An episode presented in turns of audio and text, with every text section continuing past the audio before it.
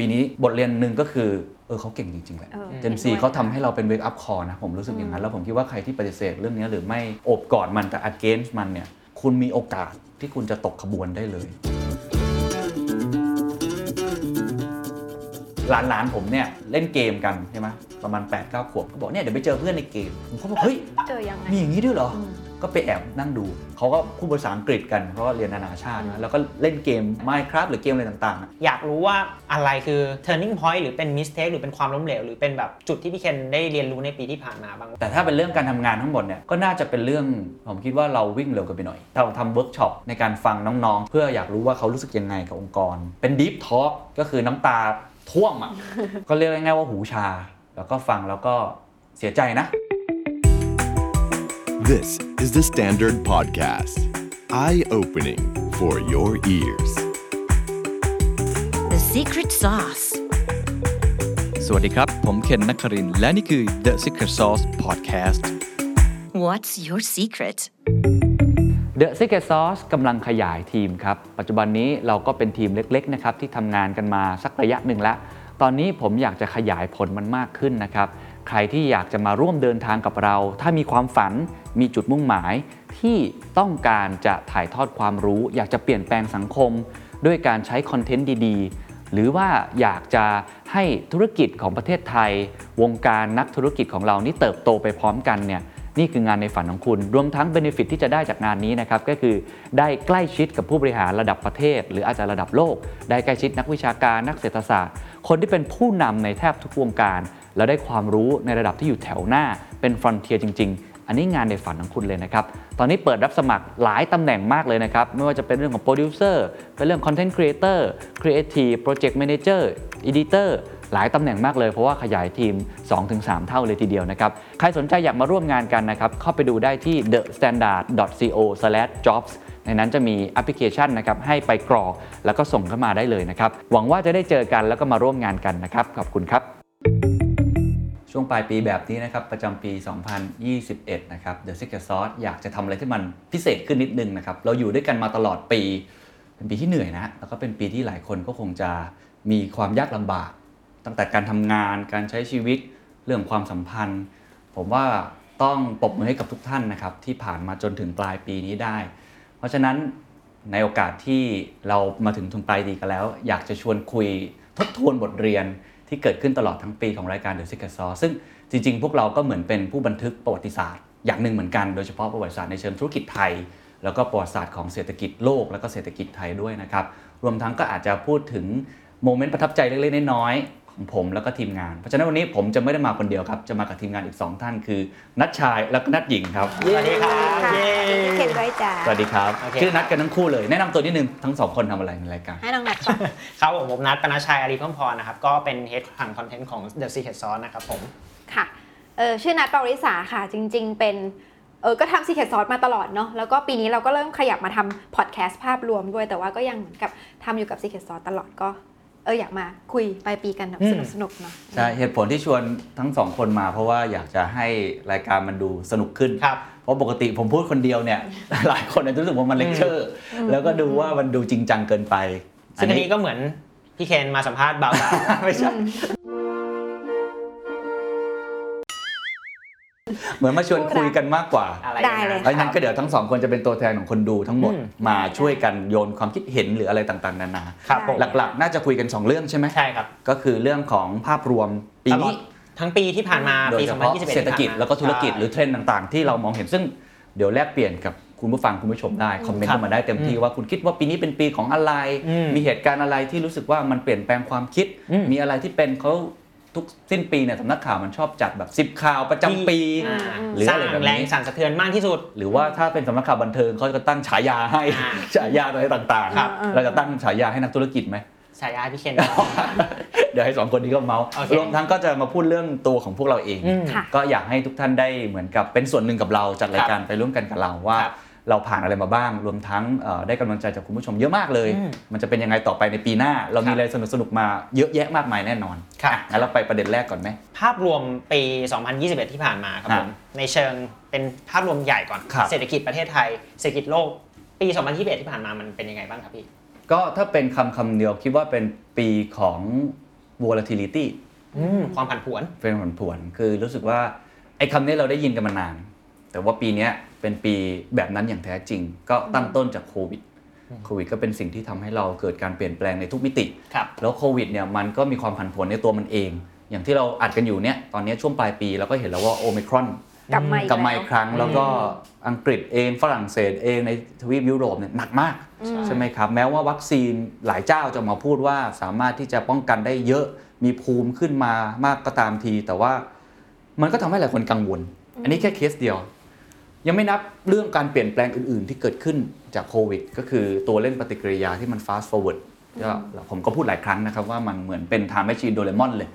สิ่งที่น่าจะเกิดในปีสองพันสามสิบไม่ว่าจะเป็นเรื่องของ delivery service ไม่ว่าจะเป็นเรื่องของการประชุมออนไลน์ไม่ว่าจะเป็นเรื่องของจีนกับสหรัฐหรือทุกๆเรื่องเนี่ยคือทุกคนคิดว่ามันมันไม่น่าจะเกิดขึ้นเร็วนักคงจะใช้เวลาค่อยๆเดินไปแต่กลายเป็นว่ามันเกิดขึ้นแล้ววันนี้เพราะฉะนั้นอันนี้มันเป็นปัจจัยแรกที่เห็นนั่นไอ้คือคือ V ตัวที่หนึ่งส่วนตัวคิดว่า V ตัวนี้เป็นตัวตั้งต้นเป็นอัมเบรลล่าใหญ่แล้วก็มีอีกประมาณสาม สาม V จะใช้คำว่าเป็นเป็นสาม V ที่เรามองเห็นแล้วกันว่ามันเกิดอะไรขึ้นบ้างนะครับ V ถัดมานอกจาก volatility ก็คือ V ของ value shift คือไอ้คุณค่าบางอย่างของพวกเราที่เรายึดถือเนี่ยมันเริ่มเปลี่ยนแปลงมันไม่ได้หมายความว่ามันเปลี่ยนมาเพราะปีนี้แต่มันเปลี่ยนเพราะว่ามันเกิดการสะสมมาอย่างยาวนานแล้วก็ทำให้โควิดเนี่ยมันเป็นตัวเร่งปฏิกิริยาหรือ amplifier ให้มันกระจายออก value เช่นอะไรบ้างผมอยากพูดถึง Gen สี่ สองคนนี้อาจจะเกิน Gen สี่มาแล้วนะ แต่ทีมงานน้องปั้นนั่งอยู่ข้างหลังนะเดี๋ยวกล้องอาจจะพลาดไปนิดนึงนะแพนไปนิดนึงก็เป็น Gen สี่ ใช่ไหมครับน้องปั้นน้องปั้นจริงๆน้องปั้นเป็นคอนเทนต์ครีเอเตอร์นะครับที่ทำรายการของ The Secret Sauce ในทุกตอนน้องปั้นอยู่นี่นะครับผมโบมือให้กล้องโบมือให้กล้องเจนซีเป็นเจนซีนะครับผมตัวแทนของคุณเจนซีซึ่งเขามีความคิดความอ่านที่ไม่เหมือนกับพวกเราค่อนข้างมากเออแล้วก็กำลังจะเติบโตมาเป็นใช้คำว่าแรงงานหลักก็ได้หรือว่าเป็นคนที่มีกำลังซื้อถ้าได้มองในการตลาดอันนี้มันจะเป็นสิ่งหนึ่งที่ค่อนข้างจะเปลี่ยนแปลงเยอะเช่นเอาพูดง่ายเอาแค่เรื่องของการคอนเซิร์นย้ายประเทศก็ได้หรือว่าการคอนเซิร์นเรื่องสิ่งแวดล้อมการคอนเซิร์นเรื่องความหลากหลายหรือว่า เอ็น เอฟ ที blockchain อะไรพวกนี้คือสิ่งเหล่านี้จะไม่สามารถเป็นแรงไดรฟ์ที่เกิดขึ้นได้เลยลองสังเกตแค่สิ่งแวดล้อมเนี่ยเราพูดกันมานานสามสิบปีฮะเราพูดกันมาสามสิบปีนะเรื่องนี้ตั้งแต่เราเด็กๆเนี่ยเราก็ได้เรียนเรื่อง greenhouse gas อะไรเงี้ยเรียนกันมาตั้งนานแต่เราไม่เคยใช้คำว่า embed แล้วกันมาอยู่ในชีวิตจริงผมว่าถ้าเราย้อนย้อนกลับไปสักประมาณสามปีที่แล้วคนจะตื่นตัวเรื่องถุงกระดาษแค่นั้นเลยแค่เป็นการแท็บแบบผิวๆใช้ถุงผ้าใช้ถุงผ้าพกกระติกน้ำบ้างแต่ก็ไม่ได้ธุรกิจก็ไม่ได้ตื่นตัวเลยคือตื่นตัวบอกว่าตื่นตัวแต่ไม่ถึงขั้นว่าเป็นแรงไฟบังคับที่ต้องทำแต่ผมเชื่อว่าแรงกระตุ้นจากน้องเกรตา ธันเบิร์กเนี่ยเกี่ยวมากเพราะว่ามันทำให้เห็นว่ามันเกิดขึ้นแล้วแล้วเห็นว่าไอ้คนที่ลุกขึ้นมาบอกว่าเฮ้ยมึงพอได้แล้วกับการทำแบบเดิมมันคือเด็กอายุสิบเจ็ดอ่ะใช่ซึ่งปัจจุบันนี้เราคิดว่าในประเทศไทยก็เป็นอย่างนั้นเหมือนกันคือเราก็เป็นส่วนหนึ่งของโลกนั้นอันนี้คือ value ที่เราเห็นชัดๆหรือว่าเรื่อง diversity ความหลากหลายเรื่อง แอล จี บี ที คิว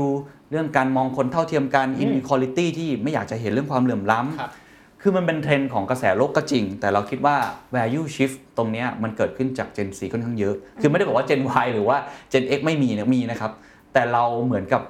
เราใช้ชีวิตของเรามาแบบเนี้ยเราก็ชินชากับมันแต่พวกเขาอ่ะไม่ยอมรับไม่ได้กับปัญหาที่เกิดขึ้นหรือว่ารู้สึกว่าเขาอยากให้คุณค่าแบบนี้มากกว่า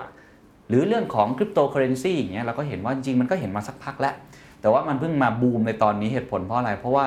คนรุ่นใหม่ๆหรือ Gen Z เองเนี่ยเขามองว่าการลงทุนแบบเดิมมันช้าไปแล้วเขามองว่าอาจจะมีบันดารี่ด้วยไหมครับเอออาจจะไม่สามารถเข้าถึงได้ต้องไปเปิดพอร์ตต้องไปอะไรต่างๆเขาก็อย่างที่เราเห็นกระแสเราก็เคยจัดกันใช่ไหมเรื่องของ GameStop อย่างเงี้ยตั้งแต่เป็นกระแสมาหรือว่าผมทราบว่าตัวเลขล่าสุดเนี่ยคนที่ถือเป็นถือเปิดพอร์ตเปิดพอร์ตแบบไม่แอคทีฟตลอดนะคืออาจจะเปิดแล้วก็ทิ้งไว้อันนี้ก็ว่ากันไปแต่ว่าโดยรวมๆเนี่ยทั้งหมดเนี่ยของคนที่เปิดเล่นไอ้คริปโตเคอเรนซีในบ้านเราเอาที่กลต.กำกับและดูแลเนี่ยประมาณ หนึ่งจุดหก ล้านคนของตลาดหลักทรัพย์เนี่ยผมเข้าใจว่ามีประมาณสองล้านคนตลาดหลักทรัพย์เปิดมากี่ปีอ่ะสามสิบ สี่สิบ ห้าสิบ ปีนะแล้วก็พยายามกระตุ้นให้คนเข้ามาลงทุนในในนี้ผมเข้าใจว่าคนที่แอคทีฟจริงๆเนี่ยตัวเลขถ้าคาดเคลื่อนอาจจะขอเอาไปแต่เข้าใจว่าประมาณนี้แหละประมาณ เจ็ดแสน แอคทีฟจริงๆนะนักลงทุนที่ลงทุนในในตลาดหุ้นบ้านเราทั้งเซ็ตทั้ง เอ็ม เอ ไอ อะไรเงี้ย อันนี้ หนึ่งจุดหกล้านคนเข้ามาแล้วผมไม่รู้แอคทีฟเท่าไหร่แต่ล่าสุดบิตครับก็ประกาศว่าตัวเองมีสามล้านคนแล้วสามล้านคนอาจจะมีบางคนที่กำลังอยู่ระหว่างการเปิดพอร์ตคือมันจะมี เค วาย ซี มันมีโปรโปรไอ้โปรเกรสของมันในการค่อยๆทำใช่ไหมครับอันเนี้ยมันบอกอะไรมันบอกว่าเด็กรุ่นใหม่ๆเนี่ยเขาก็มีมุมมองต่อการลงทุนเปลี่ยนไปแล้วผมคิดว่าเขาไม่ได้มองลงทุนแค่เรื่องการเงินแต่ลงทุนตอนนี้มันคือเรื่องไลฟ์สไตล์คือเรื่องชีวิตไม่รู้เล่นกันไหมทั้งสองคนเล่นเพิ่งเริ่มเพิ่งเริ่มใช่ไหมเราช้ากว่าน้องๆใช่แต่ว่าแต่ว่าอย่างที่พี่เคนพูดผมผมเจอคอมเมนต์หนึ่งใน Twitter ครับเขาบอกว่าคือเท่าแก่หรือว่าคนที่มีเงินมีเจ้าเป็นเจ้าสัวในทุกวันนี้ครับก็เริ่มมาจากเสือผืนหมอนใบในอดีตแต่คือยุคเสือผืนหมอนใบของวัยรุ่นทุกวันนี้มันก็เริ่มจากแพลตฟอร์มตัวนี้แหละคริปโตคุณต้องมองเห็นโอกาสตรงนี้ใช่คือการเข้าถึงเทคโนโลยีมันก็เปลี่ยนด้วยแล้วก็ global citizen อย่างเงี้ย value ของคนที่ผมว่าสตาร์ทอัพก็มีส่วนคือคิดอะไรเขาคิดไป global ก่อนเพราะว่าตลาดในเมืองไทยสำหรับเขามันอาจจะเล็กเกินไปใช่ไหมหรือว่าในมุมของการที่เราต้อง embrace ไอ้เทรนด์ของกระแสโลกทั้งหมดไม่ว่าจะเป็นธุรกิจสิ่งแวดล้อมสังคมที่เราก็พูดกันเยอะๆเนาะเรื่อง privacy เรื่อง data เรื่องอะไรต่างๆนานาเนี่ยผมคิดว่าเอ่อ Gen Z เป็นตัวขับเคลื่อนละกันไม่ได้บอกว่า Gen ผมหรือคนอื่นไม่ให้ความสำคัญแต่ผมยอมรับปีนี้บทเรียนนึงก็คือเออเขาเก่งจริงๆแหละเจนซีเขาทำให้เราเป็น wake up call นะผมรู้สึกอย่างนั้นแล้วผมคิดว่าใครที่ปฏิเสธเรื่องนี้หรือไม่อบกอดมันแต่ against มันเนี่ยคุณคุณมีโอกาสที่คุณจะตกขบวนได้เลยผมคิดว่ามันเป็นเรื่องปกติที่เราต้อง embrace ความเปลี่ยนแปลงเพราะฉะนั้นตอนนี้หลายคนบอกเหนื่อยจังเลยหรือว่าโอ้โหทำไมโลกมันเปลี่ยนเร็วอย่างนี้ผมก็อยากจะพูดอย่างนี้ว่าโลกมันเปลี่ยนเร็วตลอดเวลาอยู่แล้วแหละแต่ว่าสิ่งที่เกิดขึ้นตอนนี้มันแค่ยุคสมัยมันมันเข้ามาหายใจลดต้นคอคุณเร็วขึ้นเรื่อยๆถ้าคุณไม่เปิดกว้างกับมันตกกระบวนจริงๆซึ่งไม่ผิดนะครับคนที่ไม่อยากเปิดรับแล้วผมว่าก็ไม่ได้ผิดอะไรเขาก็อาจจะใช้ชีวิตที่มันเรียบง่ายก็ได้อันนี้ยอมรับเพราะหลายคนก็บอกเรื่อง productive มันมากเกินไป too much มัน toxic แต่ว่าถ้าเราอยากอยู่ในเกมเนี้ยในกติกาเนี้ย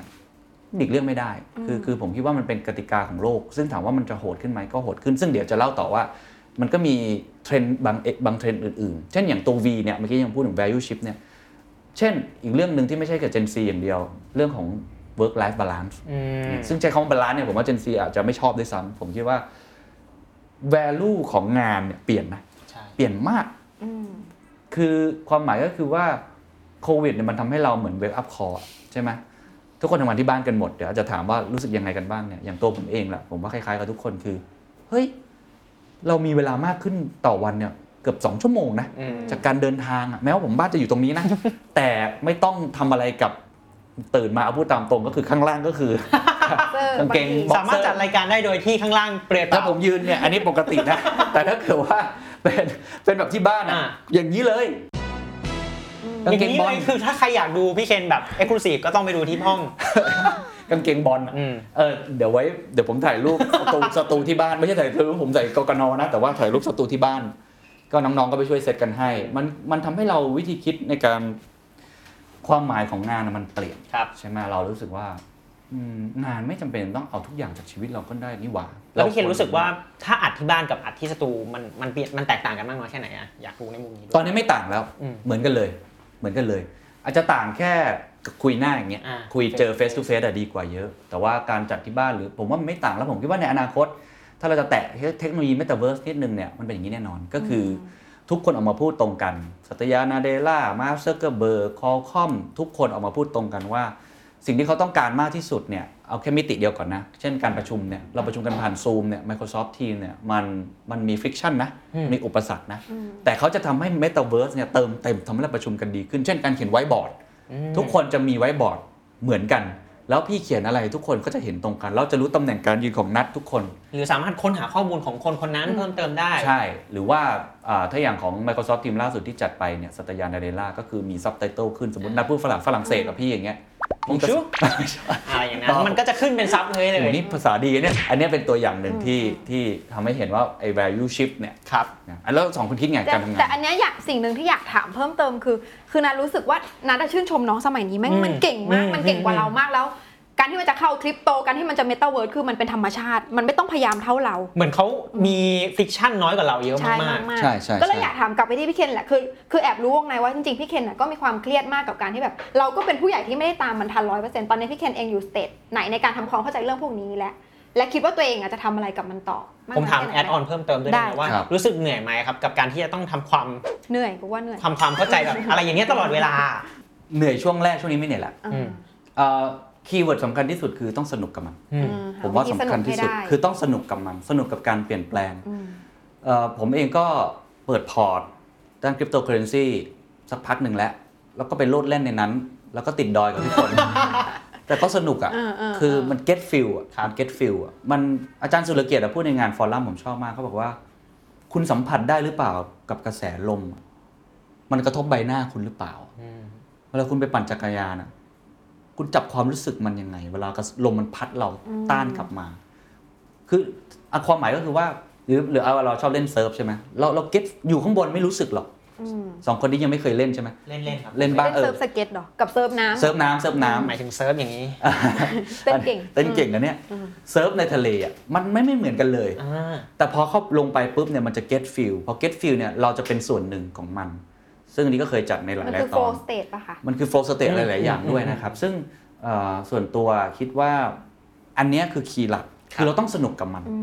นเราต้องเป็นส่วนหนึ่งของมันแล้วเราจะไม่ฝืนเราเป็นส่วนหนึ่งของทะเลเราเป็นส่วนหนึ่งของกระแสลมเราเป็นส่วนหนึ่งของกระแสแห่งยุคสมัยเราเป็นส่วนหนึ่งของเทคโนโลยีถึงชอบใช้คำว่า embrace อ่ะ embrace คือโอบกอดมันห้ามเอาชนะมันเด็ดขาดใช่ไหมหรือว่าห้ามต่อต้านมันเป็นไปไม่ได้เอางี้ละกันคือผมคิดว่าไอ้คำว่าต่อต้านเนี่ยมันคือสำหรับคนที่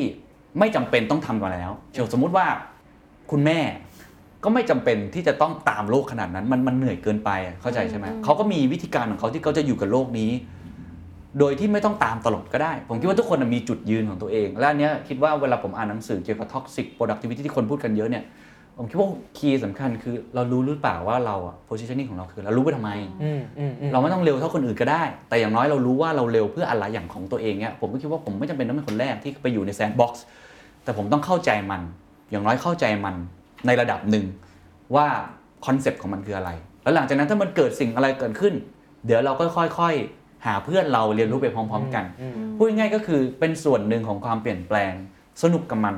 นตอนแรกอย่างที่น้องบอกเครียดใช่เครียดเลยเพราะรู้สึกว่าตามไม่ทันจริงโดยเฉพาะตอนที่มันเกิดเหตุการณ์ เอ็ม แอนด์ เอ กันเยอะๆทั้งในไทยทั้งในเทศนะครับหรือว่าในแง่ของมีมาร์ค ซักเคอร์เบิร์กออกมาเมตาเวิร์สหรือมันมีสับเกมไฟล์แล้วก็มีกิลด์ไฟล์ที่เป็นของคนไทยเนาะที่ไปเรสฟันมา สี่พันเจ็ดร้อย ล้านบาทเนี่ยแล้วก็มีโลกของบล็อกเชนใหม่ๆเว็บสามมันมีคำศัพท์อะไรต่างๆที่สมาร์ทคอนแทคอะไรแต่เราเราเรา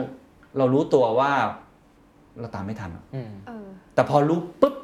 ตอนแรกก็เครียดอยู่พักนึงแต่ตอนพอปรับตัวได้นิดนึงว่าเฮ้ยก็ไม่มีอะไรนี่ก็แค่กระโดดลงไปเล่นกับมันลองเล่นดูกับมันแล้วก็ต้องไม่ใช่แค่อ่านอย่างเดียวแต่ต้องเป็นส่วนหนึ่งของมันสำหรับผมนะเช่นผมก็โหลดเกม Axie มาเล่นนะเราเห็นพี่เคนบอกว่าก็เป็นแบบเหมือนกับการซื้อวิชาไปเลยผมก็โหลดไอ้โลใช่โลบล็อกใช่ไหมที่เป็นเกมก็เล่นกับปกป้องอ่ะเป็นลูกปกป้องให้ด้วยหลานเล่นก็เล่นเกมอย่างเงี้ยมาเล่น Minecraft กับหลานๆคือเล่นเกมเราได้เรียนรู้อะไรจากการเล่นเล่นรู้ว่าจริงเออเราไม่ชอบมันว่ะเราเราแก่เราภาพมันไหวเกินไปแล้วไอ้ Minecraft เนี่ยภาพมันเป็นพิกเซลอ่ะเราไม่เข้าใจมันแต่เราก็จะถามเด็กๆนะว่าสนุกตรงไหนผมก็ถามเนี่ยเอ้ยมันภาพมันไม่สวยเลยอะไรอย่างเงี้ยว่ามันสวยดีออกเราไม่ชอบอ่ะเพราะมันฝึกเราเหมือนเป็นการเขียนโค้ดด้วยผมเข้าใจอย่างนั้นนะเหมือนเป็นการฝึกเขียนโค้ดเขียนเป็นบล็อกๆๆคือผมคิดว่าเนี่ยมันคือการเข้าแค่ไปเข้าใจมันเปิดโลกมันแต่ไม่ต้องเก่งที่สุดไม่ต้องอะไรที่สุดแต่ในเชิงธุรกิจเนี่ยเราต้องมีผู้เชี่ยวชาญมาประกบแต่พอเราเราเก็ตฟีลมันเนี่ยเราจะไม่ต่อต้านเหมือนกับเขาก็บอกว่าเจ้าสาวที่ไม่กลัวฝนทุกครั้งที่ฝนตกเนี่ยเราไม่กลัวมันมันก็แค่ฝนนะจะไปกลัวมันทำไมผมว่าคลื่นของเทคโนโลยีคลื่นของความเปลี่ยนแปลงคลื่นของเด็กรุ่นใหม่คลื่นของยุคสมัยที่เกิดขึ้นปรากฏการณ์ทางการเมืองผมว่าถ้าเราไม่คิดว่าเขาเป็นศัตรูถ้าเราไม่คิดว่าเขาเป็นคนที่คิดไม่ดีมีเบื้องหลังเราคิดเขาว่าเขาก็เป็นกระแสแห่งยุคสมัยที่เกิดขึ้นแต่ความคิดเห็นไม่ตรงกันเท่านั้นเองก็โอบกอดเขาคุณนันท์ใช้คำว่าเนอร์เจอร์เขาอะประคับประคองเขาผมว่าอันนี้เป็นสิ่งที่ผมได้เรียนรู้มากๆนะในปีนี้แล้วก็คิดว่าเป็นสิ่งที่โดยเฉพาะคนที่ประสบความสำเร็จอะจะเป็นทุกข์ระดับหนึ่งเพราะมันเร็วเหลือเกินแล้วผมคิดเห็นบทสนทนาลักษณะนี้ค่อนข้างเยอะว่าคนเอเวอเรจจะหมดไปอะไรต่างๆถ้าถามผมผมว่าจริงแต่เราก็มีความสุขได้นะกับการอยู่กับสิ่งนี้ด้วยการโฟลว์ไปกับมันสนุกไปกับมัน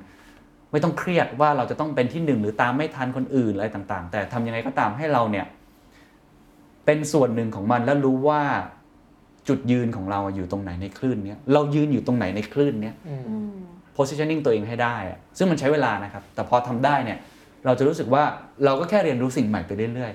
แล้วก็หาทีมต้องมีคนที่คุยกับเราแล้วเข้าใจผมเชื่อว่ามีเยอะมากคนที่พร้อมจะคุยกับเราเรื่องใหม่ๆอันนี้เป็นสิ่งหนึ่งที่ที่ได้เรียนรู้ครับครับก็เป็นสองเรื่องมี volatility variability แล้วข้อที่สามนะครับพี่เคนข้อที่สามคือ velocity ก็เมื่อกี้พูดไปนิดนึงแล้วก็คือคลื่น rate of change ครับ speed ของการเปลี่ยนแปลงผมคิดว่าปีสองพันยี่สิบเอ็ดเนี่ยเป็นปีที่เร็วที่สุดปีหนึ่งในประวัติศาสตร์ในแง่ของธุรกิจในแง่ของพฤติกรรมผู้บริโภคคือสองพันยี่สิบเนี่ยโควิดมันแอทแทคเราแรงมากเรางงอยู่เรากำลังงงตัวไม่ถูกเมาหมัดเมาหมัดเมาหมัดเราเคยจัดกันตอนนึง now or never อะไรอย่างนี้ใช่ไหมครับมันเมาหมัดอยู่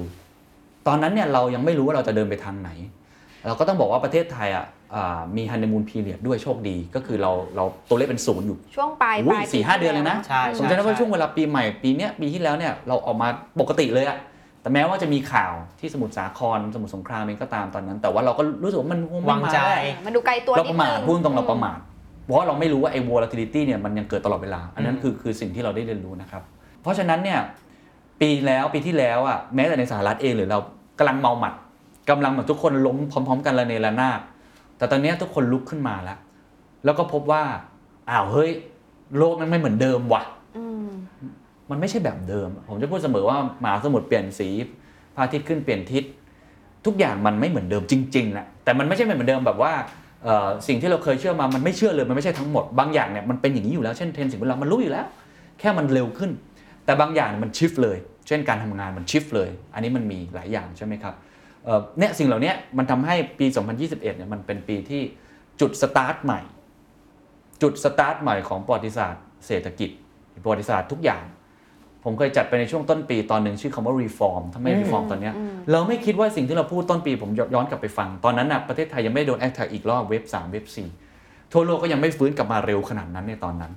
เรายังรู้สึกตั้งแต่ตอนนั้นแต่ผมคิดว่าผ่านไปประมาณเก้าเดือนเนี่ยมันยิ่งของจริงของจริงแล้วหลังจากนี้มันจะเป็นเหมือน new phase นะครับเฟสใหม่ของโลกทุกอย่างผมยกตัวอย่างเช่นเว็บสามเอาอย่างเดียวก็ได้เว็บ หนึ่งจุดศูนย์ เว็บ หนึ่งจุดศูนย์ คือการที่ทุกอย่างขึ้นมาบนออนบอร์ดบนอินเทอร์เน็ตใช่ไหมซึ่งทำให้ทุกคนเนี่ยน่าจะทันต่อโมเด็มกันเอาแค่อ่านคอนเทนต์ในอินเทอร์เน็ตได้ก็โอเคแล้วเข้าเว็บพอร์ทัลนิวส์อ่านข่าวแต่เรายังไม่สามารถที่จะสร้างอะไรได้เราเป็น read only แค่นี้ก็เก่งแล้วตอนนั้นก็ถือว่าตื่นเต้นสุดๆใช่ไหมครับพอขึ้นปีสองพันมาสักพักหนึ่งเนี่ยมันก็เกิดเว็บ สองจุดศูนย์ นะครับซึ่งอันนี้มันก็คือโลกของ Facebook Google Wikipedia ใช่โซเชียลมีเดียทุกอย่างที่เราสามารถเป็นคอนเทนต์ครีเอเตอร์ได้ยุคนี้เลยคือการมอบอำนาจให้กับเราเราสามารถแลกเปลี่ยนคอนเทนต์แลกเปลี่ยนคุณค่าแล้วก็เป็นยุคที่เกิดยูทูบเบอร์เกิดอะไรต่างๆมากมายใช่แล้วก็ไอแนวคิด mindset อันเนี้ยมันแพร่กระจายไปในทุกๆอุตสาหกรรมก็คือ customer centricity ก็คืออะไรต่างๆที่มันพลิกด้านใช่ไหมอันนั้นคือแค่ สองจุดศูนย์ นะเว็บสามเนี่ยถ้าไปเสิร์ชเนี่ยจริงๆต้องบอกว่าความหมายยังไม่ชัดนะครับคือยังถกเถียงกันอยู่นะครับว่ามันคืออะไรกันแน่แต่ว่าคอนเซปต์หลักของมันในเว็บสามเนี่ยก็คือว่าเราจะไม่ได้เป็นแค่คนที่ถือ information ตอนนี้คือ ไอ ที มาจาก information technology หลังจากเนี้ยมันจะเป็นเรื่องของ value มันจะเป็นเรื่องของ ownership ความเป็นเจ้าของเช่น play to earn เอ็น เอฟ ที เมื่อกี้ที่พูดเราเป็นส่วนหนึ่งของเกมได้ทำไมเราเล่นเกมอย่างเดียวไม่เราแค่ให้ข้อมูลคนหรอไม่ใช่เราเล่นเกมแล้วเราเป็นเจ้าของในการลงทุนเกมนั้นด้วยใช่ไหมครับ DeFi Decentralized Finance เนี่ยทำไมอ่ะเราก็มีเงินอยู่อ่ะทำไมเราต้องไปพึ่งตัวกลางในการให้เขาไปปล่อยกู้ให้เราแล้วเราก็กินดอกเบี้ยน้อยๆในขณะที่เขาเก็บเยอะๆเออ peer to peer ไปเลยปล่อยกู้เองนี่เป็นต้นไอ้คอนเซปต์เนี้ยมันจะเพิ่งเริ่มต้นเรียกได้ว่านี่คือThe Matrix ภาคใหม่กำลังเริ่มต้นขึ้นแล้วสิ่งนี้ไม่เคยเกิดขึ้นมาก่อนบนโลกโมเดลลักษณะนี้ไม่เคยมีเลยก็มีแต่หนังไซไฟเท่านั้นเองก็สิ่งที่เราเห็นมันก็เลยจะมาพร้อมๆกันซึ่งเว็บสามมันทุกอย่างนะครับเขาพูดถึง DeFi เขาพูดถึง Blockchain เขาพูดถึงการแลกเปลี่ยนเช่นไฟฟ้าในอนาคตผ่านสมาร์ทกริดเข้ามาแล้วทุกคนสามารถที่จะเป็น ownership ส่งไฟขึ้นไปได้แล้วก็ได้เงินเทรดกลับมาเหมือนจ่ายเงินให้พี่เคนในการแบบเสียค่าไฟจ่ายเงินให้พี่นัทอะไรอย่างเงี้ยใช่แทนหรือ Carbon Creditที่เราพูดกันเยอะไอ้แนวคิดเหล่านี้จะเกิดไม่ได้เลยถ้ามันไม่มีเทคโนโลยีเว็บฟรีซึ่งเว็บฟรีมันเป็นฟันดาเมนทัลพื้นฐานละกันในการเรียกซึ่งผมว่าอันเนี้ยเป็น velocity ใหม่ที่ถ้าตามไม่ทันเนี่ยมันจะไปอีกไกลมากข้อดีของไอ้เว็บฟรีมากที่สุดเนี่ยในมุมมองผมละกันนะอาจจะผิดเดี๋ยวแลกเปลี่ยนกันได้คือแต่ก่อนเนี่ยบริษัทใหญ่ๆเท่านั้นที่จะได้ผลประโยชน์ไปก็เว็บใหม่สิบ ยี่สิบปีให้หลังก็ Amazon Google Facebook Apple ใครที่กระโดดเข้าสู่โลกนี้ได้ทันก่อนรวยสุดคนที่มีกำลังใช่ก็จะเป็นโลกของแบบนั้นซึ่งเราก็เห็นแล้วว่าเดี๋ยวจะพูด V สุดท้ายเราเห็นแล้วว่าไอ้การมุ่งไปข้างหน้าในสิบปีที่ผ่านมาของบริษัทใหญ่ตอนนี้มันเกิดช่องว่างมันเกิดสิ่งที่เรียกว่าเป็นความเสี่ยงอื่นๆที่เหมือนเขาเป็นพระเจ้ามากเกินไปเขาควบคุมทุกอย่างมากเกินไปถูกไหมฮะอันนี้ก็จะเป็นอีกความเสี่ยงหนึ่งที่ทำให้มันเกิดกระแสบิตคอยน์คริปโตเคอเรนซีขึ้นมาในเว็บทรีเพราะเว็บทรีเนี่ยไม่มีอีกแล้วถ้ามันประสบความสำเร็จนะผมไม่ได้บอกมันจะประสบความสำเร็จมันไม่มีอีกแล้วกับตัวกลางที่จะรวยอยู่คนเดียวไม่มีอีกแล้วกับตัวกลางที่ควบคุมทุกอย่างแต่มันจะกลายเป็นพวกเราเป็นโหนดๆทุกคนที่มีสิทธิ์ในการเป็นเจ้าของอันนี้แหละคือเปลี่ยนโลกนะคอนเซ็ปต์เปลี่ยนโลกแต่เราไม่รู้มันจะเกิดขึ้นเร็วแค่ไหนเราไม่รู้มันจะเกิดขึ้นได้มากน้อยแค่ไหนถ้าเอาหลักการของอาจารย์ทนายก็คือมันมีทั้ง multiple futures มีทั้ง mega trend mini trend แต่มันก็มี disruptor มันอาจจะสมมุติ regulator เช่นประเทศจีนบอกไม่ให้ไม่ให้เกิด Bitcoin กวาดทิ้งหมดทำ ซี บี ดี ซี อยู่อันดิจิตอลขึ้นมาเองแล้วควบคุมข้อมูลทุกอย่างเกมก็ในนั้นก็กระดานก็ลงถูกไหมครับอันนี้มันเพราะฉะนั้นมันมีอีกหลายปัจจัยผมไม่ได้ฟันธงว่ามันจะมาแต่คลื่นคลื่นมันมาทางนี้ทีนี้สิ่งที่อยากจะพูดตรง velocity ก็คือว่าไอ้คลื่นที่บอกเนี่ยมันจะเร็วกว่าเดิมอีกผมว่าเป็นสิบเท่าเอาง่ายๆ Facebook ใช้เวลาสิบปีในการมี หนึ่งพัน ล้านคน TikTok ปีเดียวเองมั้งครับสองปีเองมั้งครับ หนึ่งพัน ล้านคนอย่างรวดเร็วตอนนี้ Active User ต่อเดือนผมเข้าใจว่าหกร้อยเจ็ดร้อยล้านคนนะคือมันแล้วเราก็เคยปรามาสมันนะเราเคยมันไม่น่ามาหรอกนู่นน่าจะแป๊บเดียวแล้วก็คงไปแอปอื่นแล้วจนทุกวันนี้เป็นยังไงครับพี่เคนไปอยู่ในนั้นไปเต้นอยู่เนี่ยมันมันคือผมว่า TikTok เป็นเป็นอะไรที่อยากจะเน้นย้ำนิดนึงนะว่าว่า value shift นะหลายคนบอกคลิปสั้นเนี่ยมันไร้สาระเอาพูดตามตรงนี้ขออภัยถ้าไปกระทบกระทั่งใครนะใครชอบบอกคลิปเด็กแว้นอ่ามีคำพูดนี้จริงๆคนนี้ไม่ได้พูดนะเออแต่ตอนนี้ดูยังไงครับดาราทุกคนเข้าไปเล่นแล้วกลายเป็นโด่งดังเต็มไปหมดหาเงินได้ด้วยจากหาเงินได้ด้วยแล้วเป็นความรู้เป็นอะไรเป็นช็อตฟอร์มแล้วตอนนี้เป็นไงครับทุกคนกระโดดเข้ามาเล่นช็อตช็อตฟอร์มอยู่หมดแล้ว YouTube ก็มา Instagram ก็มาทุกเจ้าไป ไลน์ ก็มาวูมล่าสุดอย่างเงี้ยมันมันเห็นภาพแล้วครับว่าไอ้สิ่งที่เราคิดว่ามันคนรุ่นเก่าจะรู้สึกอ่ะมันจะเป็นไปได้เหรอคลิปสั้นๆมันมันเร็วไปไหมอ่ะพูดเมนชั่นคนเดิมน้องปกป้องของเราเดี๋ยวก็ภาพขึ้นมาอีกดูคลิป TikTok นะเรารู้เรื่องทุกอย่างนะรู้จักนะลุงตู่อะไรรู้จักด้วยเจ็ด แปดขวบเนาะปกป้องใช่มั้ยเด็กมากอ่ะเราเล่นมีมฉันเป็นคนไทยอ่ะคือทำได้ทุกอย่างนางเป็นแม่สีตางได้อะไรอย่างเงี้ยถูกต้องคนไทยแปลว่าอิสระฉันไม่ยอมตกเน้นท่าคุณหรอกคืออันนี้เป็นตัวอย่างเราคิดดูถ้าเขาโตขึ้นมาครับเขาคุ้นเคยอ่ะหลายคนบอกว่าพวกเราเป็นดิจิตอลเนทีฟอ่ะนี่ยิ่งกว่าดิจิตอลเนทีฟอีกนะอันนี้คือแบบเกิดมาเพื่อสิ่งนี้และไม่เข้าใจโลกออฟไลน์ด้วยบางทีไม่ค่อยเข้าใจเช่นหลานๆผมเนี่ยเล่นเกมกันใช่ไหมประมาณ แปดเก้า ขวบเล่นเกมก็บอกเนี่ยเดี๋ยวไปเจอเพื่อนในเกมผมก็บอกเฮ้ยเจอยังไงมีอย่างนี้ด้วยเหรอก็ไปแอบนั่งดูเขาก็พูดภาษาอังกฤษกันเพราะว่าเรียนนานาชาตินะแล้วก็เล่นเกมเนี่ย Minecraft หรือเกมอะไรต่างๆเล่นไปด้วยแล้วก็คุยกันก็ถามหลานว่าเฮ้ยเนี่ยพัตเตอร์เวลานัดเจอเพื่อนๆน่ะนัดเจอกันในเกมอย่างเดียวหรอไม่นัดเจอกันข้างนอกหรือไม่นัดเจอกันในโซเชียลมีเดียมีกรุ๊ปไลน์มั้ยไม่มีคือเกมอย่างเท่านั้นอย่างเดียวที่นัดเจอไม่แปลกใจที่ทำให้เกมไฟล์หรือเมตาเวิร์สมันจะมาแล้วผมคิดว่าคีย์เวิร์ดสำคัญคือประตูที่จะเปิดไปสู่เมตาเวิร์สคือเกมเพราะมีคนจำนวนมากใช้สิ่งนี้อยู่แล้วในการนัดเจอกันผมเคยเค้าดาวปีใหม่เนี่ยเค้าดาวปีใหม่ในแร็คนาร็อกนะตอนที่เป็นเด็กติดเกมมากใช่เคยคือเราเข้าใจเขาแต่ตอนนั้นเราคิดว่าหรือผู้ใหญ่เองมองว่าเกมมันเป็นเรื่องเล่นๆตอนนี้เกมมันคือคอมมูนิตี้มันมันไม่ต่างอะไรจากห้างสรรพสินค้าของเด็กๆแล้วหลังจากนี้ถ้าเกิดไปสู่เมตาเวิร์สก็เขาก็ซื้อของมาอวดกันซื้อของขวัญให้เป็น เอ็น เอฟ ที ซื้อรองเท้า Nike คู่ใหม่มาให้ใส่เสื้อแบรนด์ใหม่อะไรอย่างเงี้ยคือผมคิดว่ามันจะเป็นอะไรที่เราถ้าเราไม่เปิดใจเยอะๆเราจะรู้สึกว่าสิ่งนั้นอ่ะมันเป็นไปไม่ได้แต่ทุกอย่างเป็นไปได้แล้วก็ไอ้ rate of change ไอ้ velocity อ่ะความเร็วเนี้ยมันจะเร็วขึ้นมากมันจะสปีดมากก็ไม่แปลกใจที่ความจะเร็วขึ้นมันก็เลยเป็น K-shape recovery คนหนึ่งตามทันก็จับกระแสไปไปไปบางคนตามไม่ทันก็จะ ignore หรืออาจจะบางทีก็ anti ซึ่งผมเลิกเป็นเรื่องปกตินะหลายคนบอกว่าเฮ้ยทุกคนจะกระโดดเข้าไปสู่โลกนั้นผมว่าเป็นไปไม่ได้ไม่ใช่ทุกคนแน่นอนแต่คลื่นที่เป็นคลื่นใช้คำว่าโอกาสคลื่นใหม่คลื่นของเอ่อสิ่งต่างๆที่จะเกิดขึ้นในนั้นที่เป็นตัวขับเคลื่อนโลกมันจะเป็นคลื่นนั้นแหละแต่อีกคลื่นนึงอ่ะมันก็จะเหมือนปัจจุบันนะคนก็ยังโหยหาอดีตแผ่นเสียงเพลงเก่า ดูกล้องฟิล์มเออกล้องฟิล์มหรืออะไรต่างๆที่เรายังมองว่ามันเท่กว่ามี value กว่าครับๆสิ่งนั้นยังมีแต่สิ่งนั้นจะไม่ได้เป็นตัวขับเคลื่อนโลกจะเป็นตัวพักใจของคนบางกลุ่มซึ่งอาจจะเป็นพวกเราในอนาคตก็ได้อันนี้คือ velocity ที่เกิดขึ้นจริงๆเมื่อกี้อยากแชร์นิดนึงคือเวลานะดูรายการแบบนันเน็กอย่าหาว่านาสอนอ่ะคือสมัยเนี่ยคนอ่ะจะเจอชู้หรือว่ามีกิ๊กอ่ะจากเกมเป็นอันดับหนึ่งใช่จริงๆจริงๆเพราะว่าเขาจะไปเหมือนแบบรู้จักการคุยกันนัดเล่นแล้วมันแบบเฮ้ยมันผ่านด่านด้วยกันมันผูกพันสุดท้ายเขาก็เลยแบบมีชู้กันในเกมเยอะมากมีชู้กันในเกมสมัยนี้มันเป็นอย่างนี้จริงๆแต่ว่าอันนี้เป็นคำถามที่อยากรู้เนอะในเชิงลักษณะละกันคือพอโลกมันเปลี่ยนเร็วขนาดนั้นอยากรู้ว่าไอ้ปีที่ผ่านมามีอะไรที่เราแบบยอมทิ้งไว้ข้างหลังเพื่อที่เราจะแบบไปให้ทันโลกไหมยอมทิ้งไว้ข้างหลังแบบไอ้นี่เราไม่ทำแล้วออฟฟิศเราจะไม่ไปอยู่แบบนั้นอีกแล้วอะไรเงี้ยมีไหมคะมีครับคิดว่าไม่ได้โฟกัสมากกว่าอาจจะไม่ถึงขั้นทิ้งไว้ข้างหลังเช่นอะไรนะมุมมองสื่อละกันเนาะเช่นบทความยาวๆมากๆผมยอมรับว่าเราก็อาจจะไม่ได้โฟกัสเราไม่ได้ทิ้งนะครับแต่ว่าเราเปลี่ยนฟอร์มมันเป็นวิดีโอเราเปลี่ยนฟอร์มมันเนี่ยเราพูดกันเนี่ยเป็นชั่วโมงเนี่ยจริงๆถ้าเป็นตัวหนังสือนี่ก็ยาวมากนะเราก็ลดบทบาทมันลงไม่ได้บอกว่าทิ้งเพราะว่าปีหน้าเราก็คิดว่าเราจะเอามันกลับมาแต่ในอีกรูปแบบหนึ่งอาจจะเป็น Key Takeaway เป็นแผ่นเดียวอะไรอย่างนี้มากกว่าเป็น one page summary อะไรอย่างเงี้ยนะครับซึ่งอันนี้เป็นตัวอย่างหนึ่งที่เวลาเรา resource allocation ซึ่งในเชิงกลยุทธ์เนี่ยสำคัญที่สุดหน้าที่ของผู้นำคือการ allocate resource ให้มันได้ผลจึงสูงสุดใช่ไหมครับผมก็จะบอกนักเขียนเสมอทุกคนก็จะรู้ว่าไปวิดีโอไปวิดีโอเราต้องช็อตฟอร์มมากขึ้นถามว่าเราทิ้งไหมกับบทความหรือว่าคนอะไรเราก็ไม่ได้ทิ้งนะครับเพียงแต่ว่าเราก็ไม่ได้โฟกัสมันก็คือให้มันทำหน้าที่ของมันในแบบเดิมไปอันนี้อันนี้เป็นการยกตัวอย่างผมว่า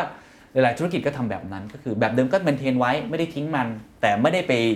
ใส่เงินเพิ่มไม่ได้ไปทำอะไรให้มันเจริญเติบโตงอกงามเพิ่มเพราะมันเราทำทุกอย่างไม่ได้อันนี้เป็นตัวอย่างนึงแล้วถ้าเป็นในมุมมองของพี่เคนเองอะที่ไม่ใช่แบบภาพของเดอะแซนดาร์นะครับมีอะไรบ้างไหมที่แบบทำไม่ทำแล้วในในปีก็งานแบบจุกจิกจุกจิกอ่ะบางทีก็ไม่ทำแล้วอาจจะพูดง่ายๆเรื่องดูคิวตัวเองนี่คือไม่มีแล้วนะคือไม่รู้แล้วตัวเองทำอะไรบ้างพรุ่งนี้ผมยังไม่รู้เลยคือผมให้ Google Calendar จัดการหมดในชีวิตนี้ถ้าไม่มีไอ้เจ้าเนี่ยเพราะฉะนั้นผมไม่แปลกใจถ้าอนาคตมันมีเหมือนหนังเรื่องเธอมาช่วยผมเนี่ยผมผมเอามันแน่ Would you like your โอ เอส to have a male or female voice Female I guess คืออะไรที่เรารู้สึกว่าเราทำแล้วมันไม่ถนัดหรือว่าเราทำแล้วมันสู้คนอื่นไม่ได้ด้วยแล้วก็ทำให้เราเหมือนกับเสียเวลาเราอ่ะเราก็จะไปโฟกัสสิ่งอื่นผมว่านี่คือเรื่องสำคัญนะของคนที่ prioritize เรื่องให้ถูกว่าเรามี value ตรงไหนกับองค์กรเราต้องให้อะไรกับมันตรงไหนที่เราทำแล้วมันไม่ได้ผลตอบแทนเยอะหรือมันไม่ได้เกิด impact เยอะเราก็ให้คนอื่นที่เขาอาจจะอยากได้โอกาสนั้นในการทำมากขึ้นแบบนี้เป็นต้นอะไรอย่างเงี้ยครับซึ่งแต่สิ่งที่ไม่ยอมแลกเลยอันนี้ตอบอีกมุมหนึ่งที่ไม่ยอมแลกแน่นอนก็คือการทำซิกเก็ตซอสไหมอ่าซิกเก็ตซอสใช่แต่ซิกเก็ตซอสก็คือสังเกตก็คือน้องๆก็จะเป็นคนช่วยดูหลังจากนั้นแล้วผมก็แค่ช่วยเปิดประเด็นอะไรบางอย่างใช่ไหมเป็นคนจัดมันให้เกิดขึ้นคิดประเด็นแต่ในช่วงการตัดต่ออะไรเราก็ไม่ได้ไปไปไม่ได้ไปใช้คำว่าเราก็อยากเปิดโอกาสให้น้องๆได้ฝึกทำด้วยอะไรอย่างเงี้ยครับแต่ถ้าชีวิตส่วนตัวเราว่าสองเรื่องทุกคนคงเห็นตรงกันสุขภาพกับความสัมพันธ์อันนี้ห้ามทิ้งแล้วก็เป็นสิ่งที่ไม่มีอะไรแทนได้อันนี้เราต้องเข้าใจบทบาทตัวเองเหมือนผมจำไม่ได้ว่าผมสัมภาษณ์ใครนะแต่เขาพูดประโยชน์ที่ดีเขาบอกว่าตำแหน่ง ซี อี โอ ตำแหน่ง เอ็ม ดี ตำแหน่ง เอส วี พี ตำแหน่ง Project Manager อะไรต่างๆเนี่ยมันมีคนทำแทนได้แต่ตำแหน่งพ่อเนี่ยมันไม่มีคนทำแทนได้เพราะฉะนั้นเขาต้องทำหน้าที่นี้ดีที่สุดแม้ว่าจะเป็นงานที่เขารู้สึกว่ามันโลแวลูมากสำหรับเขาการเข็นรถให้รู้อะไรเงี้ยสมมตินะแต่เขาห้ามทิ้งอย่างเงี้ยมันก็จะเป็นงานเล็กๆน้อยๆอย่างเช่นนัดก็ชอบล้างจานว่าอาจจะถูพื้นที่ต้องไปห้องพี่เคนอ่ะพี่เคนไม่เคยแบบออกมาแบบเฮลโลไฮเนี่ยเป็นเป็นพี่เชอรี่ภรรยาพี่เคนครับเปิดประตูให้ตลอดภาพที่เห็นก็คือพี่เคนกำลังแบบยืนล้างจานทุกเวลาผ้ารดน้ำต้นไม้เอาผ้าไปตากถึงแดดแล้วออกกำลังกายแล้วก็วีสุดท้ายแล้วกันวีสุดท้ายที่ชวนคุยผมตั้งมาสนุกๆอ่ะคือ vs vs คือ versus เมื่อโลกมันหมุนเร็วเมื่อคนเดินไปข้างหน้าเร็วเป็นไปไม่ได้เลยที่ทุกคนจะไปพร้อมกันมันจะมีคนที่ตกขบวนหรือมันจะเต็มไปด้วยความเสี่ยงมากมายความหมายของนวัตกรรมผมไม่แน่ใจทุกคนนิยามว่ายังไงแต่ผมเคยอ่านของคริสเตนเซนนะผมจำไม่ได้นะครับความหมายของนวัตกรรมของผมชอบมากเขาบอกว่าคือการสร้างคุณค่าใหม่ไม่จำเป็นต้องเป็นเทคโนโลยีคือการสร้างคุณค่าใหม่ที่จะมีคนไม่เห็นด้วยครึ่งหนึ่งเสมอก็เป็นคำนิยามที่แปลกนะคือเราคิดว่านวัตกรรมคือสุดยอดการเปลี่ยนโลกแต่ แต่เขาจะพูดเสมอว่าถ้าคุณสร้างสิ่งใหม่เป็นไปไม่ได้เลยที่จะเกิดคอนเซนแซสที่ทุกคนจะเห็นตรงกันเช่นคริปโตเคอเรนซีมันจะมีคนไม่เห็นด้วยแน่นอนแล้วเขาจะไม่เห็นด้วยสุดลิ่มทิ่มประตูเพราะมันเป็นสิ่งใหม่เราไม่ได้บอกเขาไม่ดีไม่ได้บอกเขานู่นนี่นั่นไม่เกี่ยวแต่เมื่อไหร่ก็ตามที่คุณทำสิ่งใหม่มันจะเกิด impact กับ stakeholder ถูกไหมฮะ อี วี อย่างเงี้ยคนที่ทำน้ำมันอยู่ทำไงคนที่ทำรถสันดาปภายในทำยังไงคริปโตอย่างเงี้ยแบงค์จะคิดยังไงหรือว่าคนที่เป็น regulator จะคิดยังไงเทรนด์ใหม่ๆที่เกิดขึ้น TikTok นู่นนี่นั่นเนี่ยเราจะคิดยังไงสิ่งใหม่ๆที่เกิดขึ้นเหล่านี้มันจะมีคนได้ประโยชน์และเสียผลประโยชน์หรือจะมีคนที่โดนผลกระทบเพราะฉะนั้นเนี่ยมันจะเกิดการ versus เพื่อหาสมดุลเกิดขึ้นในตอนนี้เช่นคริปโตเคอเรนซีเราเห็นแล้วมันจะเกิดการ versus กันระหว่างเทคไปสุดทางแต่ตอนนี้ไม่ได้ versus กับแบงค์แล้วนะ versus กับ regulator เขาไม่ได้สู้กันนะครับแต่เขาพยายามคานอำนาจซึ่งกันและกันออกมาเตือนออกมาพูดเรื่องความเสี่ยงอะไรต่างๆอันนี้ตัวอย่างที่หนึ่งเราเห็นชัดกลต.แบงก์ชาติเขาต้องทำบทบาทของเขาต้องมีนะผมยืนยันว่าผมไม่เคยต่อต้านต้องมีเพราะหลายอย่างเนี่ยมันเป็นความเสี่ยงมากเกินไปแต่หัวใจสำคัญคือโดยเฉพาะแต่ละรัฐบาลของแต่ละประเทศเองจะบาลานซ์เรื่องนี้ยังไงจะทำยังไงให้สองเรื่องนี้อย่างที่คุณอาทิตย์บอกคือไม่ได้ไปเขาเรียกว่าให้คอนโทรลเรื่องลบแต่ไม่ปิดปิดกั้นเรื่องบวกอันนี้มันเป็นศิลปะนะถ้าถามผมนะคือมันจับคลายปล่อยจับคลายปล่อยคือเราต้องรู้ว่าเราจะปล่อยยังไงให้มันเจริญเติบโตได้ด้วยในขณะเดียวกันก็บาลานซ์กลับมาอันนี้มันสิ่งหนึ่งเราเห็นรัฐบาลจีนทำในพูดภาพกว้างได้ common prosperity คำนี้จริงเขาพูดมาสักพักแล้วแต่มาทำจริงๆตอนนี้ Evergrandeการเรียนการศึกษาออนไลน์หรือแม้แต่การทำบริษัทเทคโนโลยีที่จะไปอยู่ ไอ พี โอ ในตลาดหุ้นแจ็คหม่าเราก็เห็นปีนี้เป็นปีที่แจ็คหม่าแบบโอ้โหเก็บตัวหายตัวมากที่สุดถามว่าเพราะอะไรไม่เขาไม่ใช่ความผิดเขาแต่ regulator หรือฝั่งพรรคคอมมิวนิสต์จีนซึ่งปีหน้าจะเป็นปีที่เขาต้องประชุมกันอีกนะเนี่ยมันเป็นปีที่บอกแล้วสีจิ้นผิงก็ดูแล้วว่าจะอยู่ยาวอย่างนี้จะแก้รัฐธรรมนูญเพื่อให้ตัวเองอยู่ยาวก็แสดงว่าการควบคุมกำกับและดูแลเนี่ยมันเป็นปัจจัยเสี่ยงภาษานักลงทุนเรียก regulatory risk ใช่ไหมอันนี้มันเป็นสิ่งหนึ่งที่จะเกิดขึ้นทั่วโลกเป็นเทรนด์ปกติเลยจะเกิดการฟาดฟันกันหรือว่าการที่เราจะต้องบาลานซ์ความคิดเห็นกันอันนี้แค่ในแง่ของการเงินนะเทคเทคนี่นัดทำอยู่นัดจะเห็นเลยว่ามีความเสี่ยงเกิดขึ้นมากมายเรื่องของ hate speech เรื่องของ privacy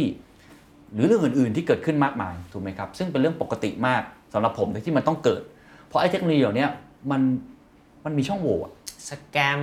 ทุกอย่างทุกอันนี้ไม่ไม่แน่ใจพี่เคนได้รับหรือพี่นัทได้รับข้อความเมสเซจชวนไปทำงานที่แพลตฟอร์มแบบมีครับมีรูปผมด้วยอันนี้ไม่ใช่ผมนะมันมีคนเอารูปผมไปตอนนี้ช่วงนี้มีอยู่นะต้องระวังนะผมฟ้องไปแล้วเรียบร้อยอันนี้ตัวอย่างให้เห็นว่า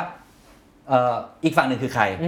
ก็ต้องเป็นฝั่งภาครัฐถ้าเป็นสหรัฐก็วุฒิสภาหรืออะไรต่างๆซีเนเตอร์ที่เกี่ยวข้องเขาก็ต้องมาเหมือนกับสอบสวนเข้าไอ้กรรมธิการใช่ไหมครับซึ่งผมว่าดีมากนะคือหมายถึงว่าวิธีการใครได้รู้ล่าสุดมั้งครับที่เข้าเข้ากรรมธิการมีหลายคนที่เข้าไปพูดชื่อมิสเตอร์บรูคมีคนหนึ่งพูดเรื่องเว็บทรีดีมากพูดเรื่องนี้คือเหมือนเขาถามคำถามอ่ะที่มันเป็นผลกระทบต่อผู้บริโภคประชาชนในเรื่องต่างๆโดยเฉพาะเรื่องคริปโตเคอเรนซีเนี่ยมันก็จะมีการถกเถียงกันในในสภาซึ่งผมว่าดีนะมัน transparency มันเปิดกว้างมากอันนี้ยกตัวอย่างแต่นี่ย้อนกลับมามันก็จะเกิดสิ่งเหล่านี้เกิดขึ้นเป็นเรื่องปกติเพราะฉะนั้นไม่แปลกครับที่มันจะเกิดการต่อสู้กันเขาเรียกว่า tech clash tech clash tech clash อันนี้เป็นศัพท์ economist เลย tech clash มันมาจากคำว่า backlash ก็คือการโต้กลับ tech clash ก็คือไอ้บริษัทใหญ่ๆเหล่านี้จะเริ่มถูกดึงออกมาจีนทำให้ดูก่อนแล้วว่ารัฐบาลฉันควบคุมอยู่ทุกอย่างดึงมาให้หมดเลย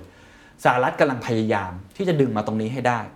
คือป้องกันความเสี่ยงและไม่ให้บริษัทพวกนี้ใหญ่จนเกินไปขออนุญาตพูดถึง Facebook Metaverse เนี่ยหลายคนก็พูดวันนั้นผมดูของ Wise News มั้งเขาก็พูดเรื่องนี้กันชัดเจนมากว่าจะไว้ใจ Facebook ได้ยังไงในเมื่อตอนนี้ยังไม่สะสางคดีอะไรต่างๆที่เกิดขึ้นเลยแล้วมาร์ค ซักเคอร์เบิร์กก็ไม่ได้มีคอมมิตเมนต์ที่จะทำตรงนั้นเอาพูดตามตรงผมจำไม่ได้เมื่อเร็วๆนี้เอง Facebook เพิ่งถูกยกให้เป็นอันนี้ไม่ได้เบรมนะครับแต่ว่าเป็นการ describe ว่าเป็นบริษัทที่แย่ที่สุดในปีที่ผ่านมาครับถ้าเห็นข่าวครับใช่ๆๆมันเป็นเรื่องที่เกี่ยวข้องกันใช่คือเขาบอกว่าเอาแต่ profit แต่ไม่เอา people แล้วแล้วก็มีไอ้ตัว whistleblower เนาะที่ออกมาแบบพูดเป็นพนักงาน Facebook จริงๆเขียนลีกเอกสารออกมาผมว่าไม่ใช่แค่ Facebook หรอกจริงทุกบริษัทที่เป็นบริษัทเทคโนโลยีที่เขาจะไม่ได้ทำอะไรผิดแต่เขามีสเต็กมากเกินไปที่เกิดผลกระทบเช่น hate speech ที่เกิดขึ้นหรือว่าภาพที่มันเป็นความรุนแรง เช่นการบุกเข้าไปใน ยู เอส Capitol ของสหรัฐผู้สนับสนุนทรัมป์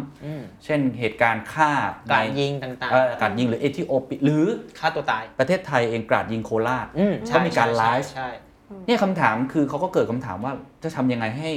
สิ่งเหล่านี้ Facebook ต้องรีบแบนนะเพราะมันเป็นสิ่งที่มันมันกระจายความเกลียดชังทำให้คนเลียนแบบใช่ไหมครับมันไม่เหมือนกับการเล่นเกมแล้วไปฆ่าไม่ใช่นะอันนี้คือแพลตฟอร์มเขาว่ามันรู้อยู่แล้วว่าสิ่งนี้มันมันไม่ควรจะเผยแพร่ออกมาใช่ไหมครับหรือว่าในมิติต่างๆที่เราเห็นนะตลอดทั้งปีเนี่ยใน Google ในไอ Instagram เนี่ยเขาบอกว่าอันนี้เป็นเซอร์เวย์จากสหรัฐนะหนึ่งในสามของเด็กผู้หญิงในสหรัฐเนี่ยรู้สึกว่าตัวเองอ่ะเครียดซึมเศร้ามีปัญหา mental health ทางจิตเพราะเล่นเนี่ย Instagram เยอะไปเพราะรู้สึกว่าตัวเองดีไม่พอเปรียบเทียบกับคนอื่นเรามีคำศัพท์นี้เลยนะว่าผม imposter syndrome มั้งถ้าผมจำไม่ผิดรู้สึกว่าทำเท่าไหร่ก็ดีไม่พอพอเปิดเข้ามาโอ้โหชีวิตดีเหลือเกินเออชุบไปน้ำรู้สึกแบบนั้นชุบไปน้ำอีกแล้วคนนี้รู้สึกก็เลยอินกับเรียลไซส์บิวตี้อะไรอย่างเงี้ยที่ผ่านมาคนก็เลยแบบมีกระแสหรือไม่ใช่แค่เรื่องความงามนะครับเรื่องความสำเร็จโอ้ทำไมคนนี้สำเร็จไปซะทั้งหมดคุณภาพชีวิตคุณภาพชีวิตทำไมคนนี้รวยตลอดชีวิตดีตลอดแต่ทุกคนรู้อยู่แล้วว่าใน Instagram ไม่ใช่โลกความเป็นจริงมันคือมันคือโลกของการสร้าง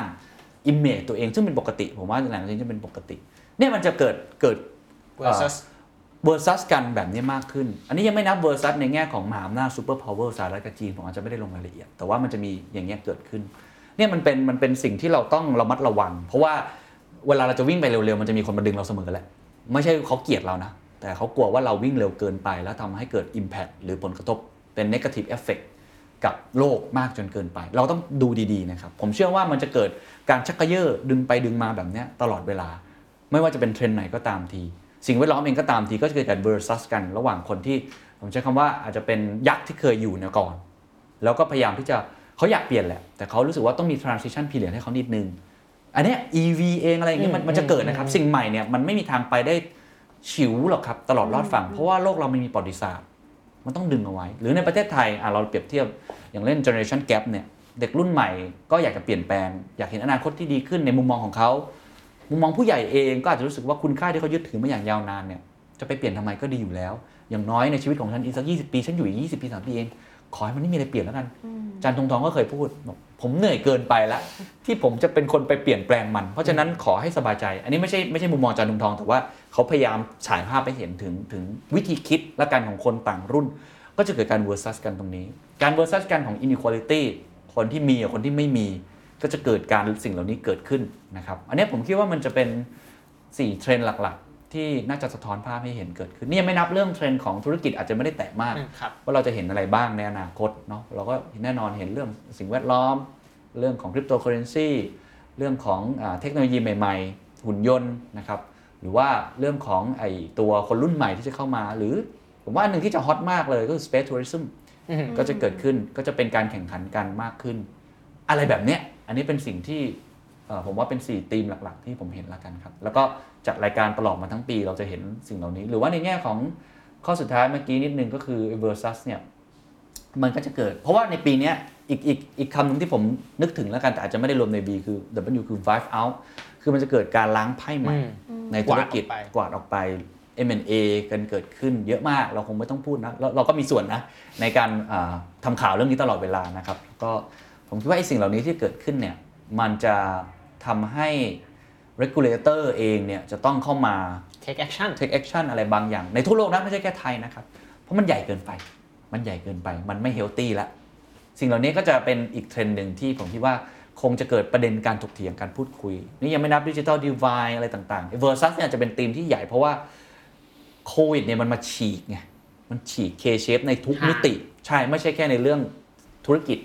ไม่ใช่ในเรื่องของความเป็นอยู่อย่างเดียวแต่มันทุกมิติจริงๆเพราะฉะนั้นเนี่ยก็งานหนักครับสำหรับ regulator หรือคนที่เป็นคนที่ต้องเป็น harmonizer ไอ้ทั้งสองอย่างเนี่ยจะทำยังไงให้เราอยู่ร่วมกันได้ก่อนที่จะไปประเด็นต่อไปสำหรับคนที่เป็นคนฟังนะผู้บริหารใดๆก็ตามแต่เพราะเขารู้เรื่อง โฟร์ วี นี้แล้วอะคิดว่าสเต็ปต่อไปเขาต้อง monitor มันอย่างไรหรือเขาต้องทำอะไรต่อไหมคะอาจจะสั้นๆก็ได้เผื่อพี่เคนได้ครับจริงไว้ตอนหน้าที่จะเล่าละเอียดละเอียดเนาะแต่ว่าเอาสั้นๆผมว่า keyword คือ humility humility คือภาษาไทยเนี่ยมันเขาใช้คำว่าถ่อมตนจริงผมก็ใช้ตอนต้นปีไปแล้วแต่ตอนนั้นอธิบายอาจจะไม่ได้ยาวมาก ผมว่ามันยิ่งชัดว่าต้องถ่อมตัวแล้วก็ผู้บริหารหลายคนพูดกับความนี้กับผมตลอดเวลานะครับคุณเสถียรตั้งแต่ต้นปีคาราบาวแดงคุณอาทิตย์ เอส ซี บี X แล้วก็อีกหลายๆคนจะพูดคำนี้คุณอนันต์ปัญญาลชุนก็พูดบ่อยเยอะมากเลยมันเป็นคีย์เวิร์ดแห่งปีอ่ะทุกคนจะพูดนะครับว่าเราไม่ได้รู้อะไรเลยเพราะมันสิ่งใหม่มันเกิดขึ้นผมว่าอันเนี้ยเอาแค่ตรงนี้ก่อนเป็น mindset ที่เปิดใจถ้าเราเปิดใจอะไรต่างๆประตูบานอื่นมันจะเปิดเองกระดุมเม็ดแรกกัดให้ดีก่อนผมคิดว่าอันนี้นะที่คิดว่าอย่างน้อยเราจะไม่ได้เก่งที่สุดแต่เราจะมีความสุขมากขึ้นคือคือไม่ยึดติดกับอดีตแต่ว่าเปิดใจในสิ่งใหม่ๆมากขึ้นครับจริงๆอันนี้คือภาพรวมในเชิงเศรษฐกิจใหญ่เนาะสี่ข้อสี่ V มี Vulnerability Value Shift Velocity แล้วก็ Versus โอกาสสุดท้ายครับของคนที่อยากรับชมงานฟอรัมแห่งปีนะครับ The Standard Economic Forum สองพันยี่สิบเอ็ด นะครับที่จบลงไปแล้วปลายเดือนพฤศจิกายนที่ผ่านมาตอนนี้เปิดขายบัตรย้อนหลังนะครับห้าสิบสปีกเกอร์ชั้นนำยี่สิบกว่าเวทีที่เป็นโอกาสในเชิงธุรกิจโอกาสในเชิงทำงานแล้วก็เรื่องของธีมในการปฏิรูปตัวเองเพื่อก้าวเข้าสู่อนาคตหลังจากนี้นะครับใครสนใจครับไปซื้อบัตรได้ที่ไทยทิกเก็ตเมเจอร์นะครับบัตรราคา สามพันเก้าร้อย บาทสามารถรับชมย้อนหลังได้ถึงวันที่ยี่สิบแปดกุมภาพันธ์ครับ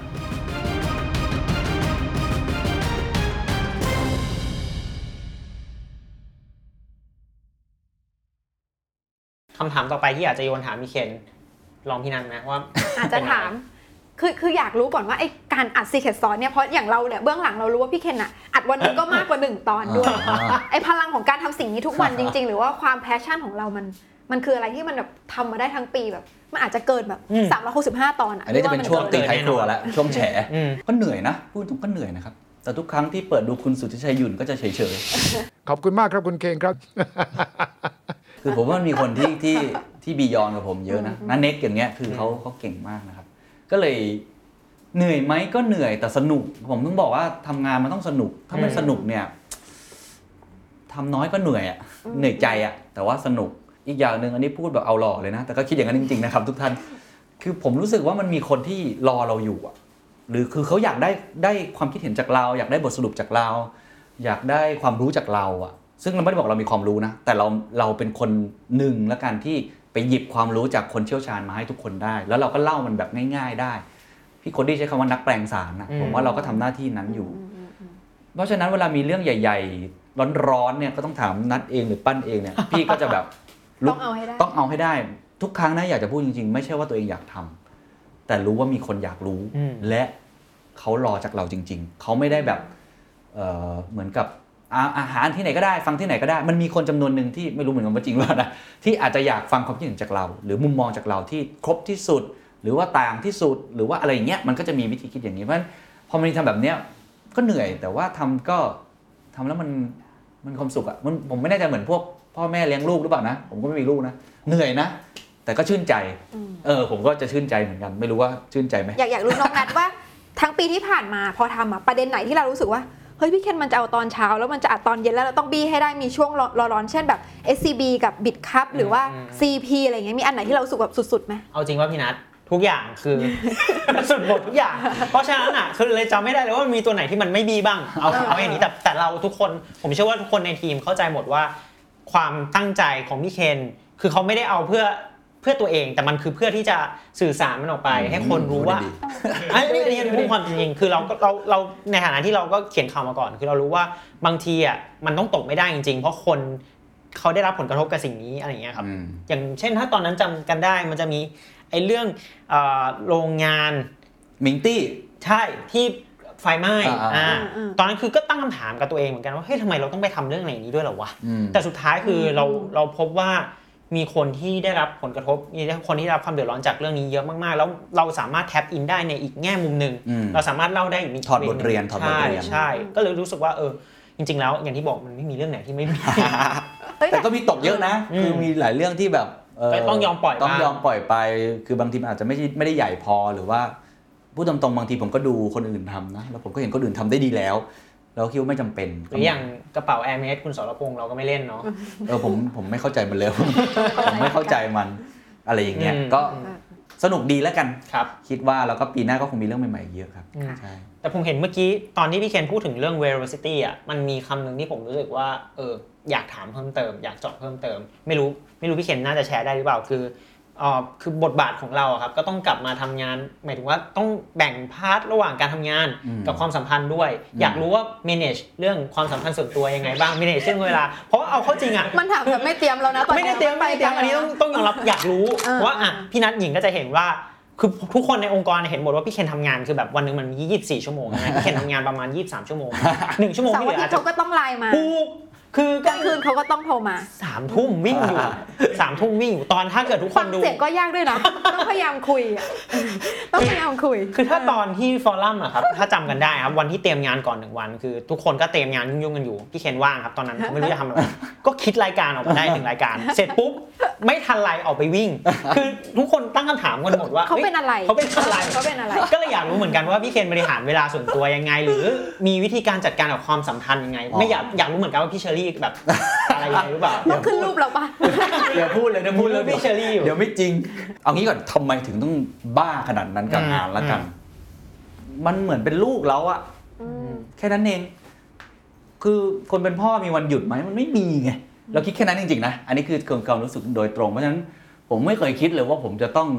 งหยุดเสาร์อาทิตย์หรือว่าอะไรต่างๆอ่ะมีบ้างมีงองแงบ้างผมไม่ไหวแล้วอะไรมีมีมีแต่โดยรวมเนี่ยถ้ามันต้องทำเราก็จะไม่อิดออดใดๆเราก็จะไม่คิดว่ามันไม่ต้องทำอะไรอย่างเงี้ยทีนี้ถามว่าบริหารยังไงโอเคเราโฟกัสเต็มที่เพราะฉะนั้นถามว่าเวลางานมีเท่าไหร่กี่โมงเนี่ยไม่มีคือถ้ามีก็มีต้องทำอะไรก็ทำแล้วก็เป็นคนที่ไม่หยุดคิดเรื่องงานคิดตลอดบางทีเนี่ยมันเป็นเวลาพักผ่อนนะเช่นวิ่งอยู่แล้วคิดอะไรออกก็โทรหาเนี่ยมันเป็นเวลาพักผ่อนแต่ว่ามันดันคิดออกก็หลายคนย้อนกลับไปฟังตอน flow state ได้ผมมี flow state ตอนวิ่งไงแล้วผมก็แบ่งเวลาวิ่งบ่อยเพราะว่าเรารู้ว่าหนึ่งวิ่งสุขภาพดีสองวิ่งแล้วคิดอะไรออกด้วยผมจะชอบมากหรือเดินอย่างน้อยก็เดินคิดนู่นคิดนี่ครับมันก็เลยทำให้โทรหาพอคิดออกอะไรต่างๆซึ่งไม่ได้คิดว่าเป็นเวลาทำงานหรือไม่ทำงานผมไม่มีการ switch off switch on ไม่มีเลยไม่เชื่อในเรื่อง work life balance ไม่เชื่อแล้วผมคิดว่าคนเก่งที่ผมคุยทุกคนนะไม่มีใครเชื่อเรื่องนี้เลยเชื่อไหม เก้าสิบเก้าจุดเก้าเก้าเปอร์เซ็นต์ ไม่มีใครเชื่อเรื่องนี้เพียงแต่เขาจัดการบริหารเวลาได้มากกว่าเขาไม่ได้คิดว่าต้องแบ่งชัดเจนขวาซ้ายขาวดำแต่เขาสามารถเขาไม่ได้ใช้คำว่าแบ่งเวลาเขาจัดการจัดการเวลาได้ก็ก็เลยใช้หลักการที่ใช้กับตัวเองตลอดก็คือไอ้ work life flow หรือว่าเพิ่งไปเสิร์ชเจอล่าสุดว่าเจฟเบโซสก็พูดคำนี้เขาใช้คำว่า harmonize ผมเพิ่งรู้นะว่าเขามีคำนี้เอ้ยคล้ายกันเลยเว้ยเออแต่ว่าเขารวยกว่าเราหลายล้านเท่านะเออแล้วเขาเก่งกว่าเราหลายล้านแต่ว่าเออมันเป็นอย่างนี้จริงๆคือแล้วผมคิดว่ามันจะเป็นยุคใหม่มันจะเป็นอย่างเงี้ยเมื่อกี้เราพูดกันเรื่อง work กับ life ใช่ไหมเรื่องของการวิธีการทำงานที่มันเปลี่ยนเรื่อง the great resignation ที่เคยจัดนั่นแหละมันเป็นการนี้ตอนนี้ผมว่าคนกำลังนิยามคำใหม่ความหมายใหม่ของการทำงานอยู่เขากำลังทำทุกคนกำลังพยายามหามิติตรงนี้อยู่ว่าความหมายที่แท้จริงและวิธีการจัดการที่ถูกต้องคืออะไรแม้แต่สัตยาเดเดล่าก็ยังไม่รู้เลยเพราะเขาก็พูดวันนั้นว่ามันอยู่ในช่วงการหาไฟจูนคลื่นที่ถูกต้องอยู่เพราะฉะนั้นกับตัวเองก็ก็เป็นอย่างนั้นเหมือนกันก็คือไม่ได้ไม่ได้คิดว่าอะไรวิธีการก็คือโฟลว์ไปกับมั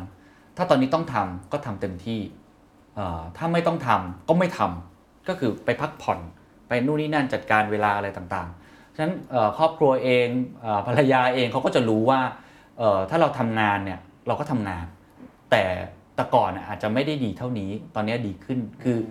อเราจะคิดเมื่อกี้บอก Google Calendar ใช่ไหมครับเราก็จะเมมเวลาส่วนตัวไว้ด้วยส่วนตัวไว้ด้วยไปเลยว่าต้องไปอันนี้ต้องไปอันนั้นต้องทำอะไรคือเราเหมือนหลังๆก็เลยชอบทำแอคทิวิตี้อ่ะเพราะเรารู้สึกการทำแอคทิวิตี้อ่ะมันทำให้เราได้ได้คุยกันมากขึ้นได้ออกไปพายเรือกันเล่นๆสมมตินะครับไปเดินเล่นมิวเซียมหรือว่าอะไรต่างๆที่ทำให้เราได้ใช้กิจกรรมร่วมกันมากกว่านอนอยู่ที่บ้านเฉยๆอ่ะ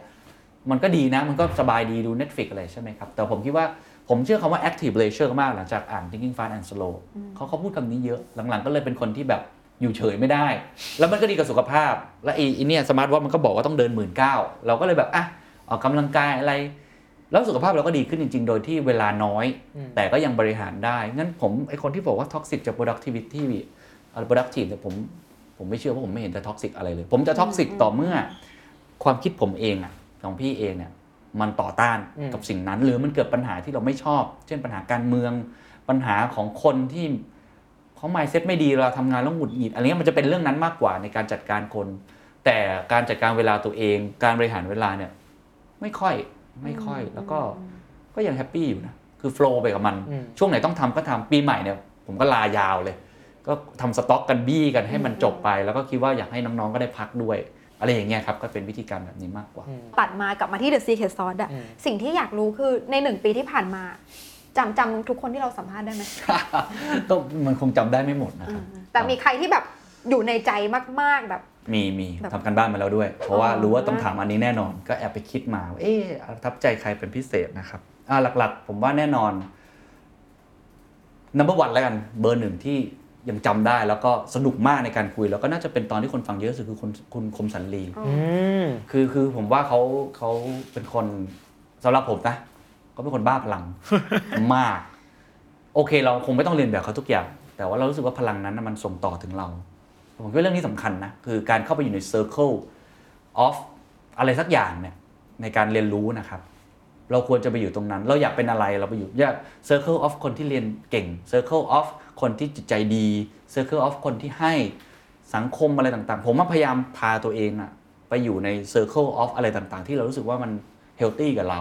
ใช่ไหมครับอย่างเช่นอันเนี้ยมันเป็น circle ของคนมีพลังคือคนที่ให้สัมภาษณ์ซิกเกอร์ซอสหลายคนเนี่ยเขาบ้าพลังซึ่งมันสนุกแล้วเราก็คิดว่าเป็นเรื่องปกติเพราะถ้าเกิดเราไปอยู่กับคนที่บ้าพลังด้วยกันเราก็จะรู้สึกว่าเราเนี่ยผมอยู่กับคุณคมสันเนี่ยผมคือเป็นแบบคนตัวกระปิดเดียวอ่ะคือเขาคิดใหญ่เขาทำหนักเขาทำงานทุกวันอะไรไม่มีวันหยุดไม่มีวันหยุดอะไรเงี้ยเราไม่ต้องเรียนแบบเขาทุกอย่างแต่ว่ามันอินสปายเราได้แล้วมันเติมพลังให้กับเราคนนี้แล้วก็วิธีคิดธุรกิจไม่ต้องบอกมันสุดยอดอยู่แล้วนี่คนแรกที่เออยังประทับใจอยู่แล้วก็เชื่อว่าเนี่ยเร็วๆนี้น่าจะมีกิจกรรมที่ทำร่วมกันกับเขานะครับแล้วก็ผมคิดว่าเขาน่าจะกลายร่างอีกเยอะในรอบ เจ็ดถึงแปด เดือนที่ผ่านผมเชื่อมากเพราะเขาตอนนี้ทำงานร่วมกันกับอาลีบาบาอย่างเหนียวแน่นได้วัฒนธรรมจีนมาเยอะมากผมเชื่อว่าเขา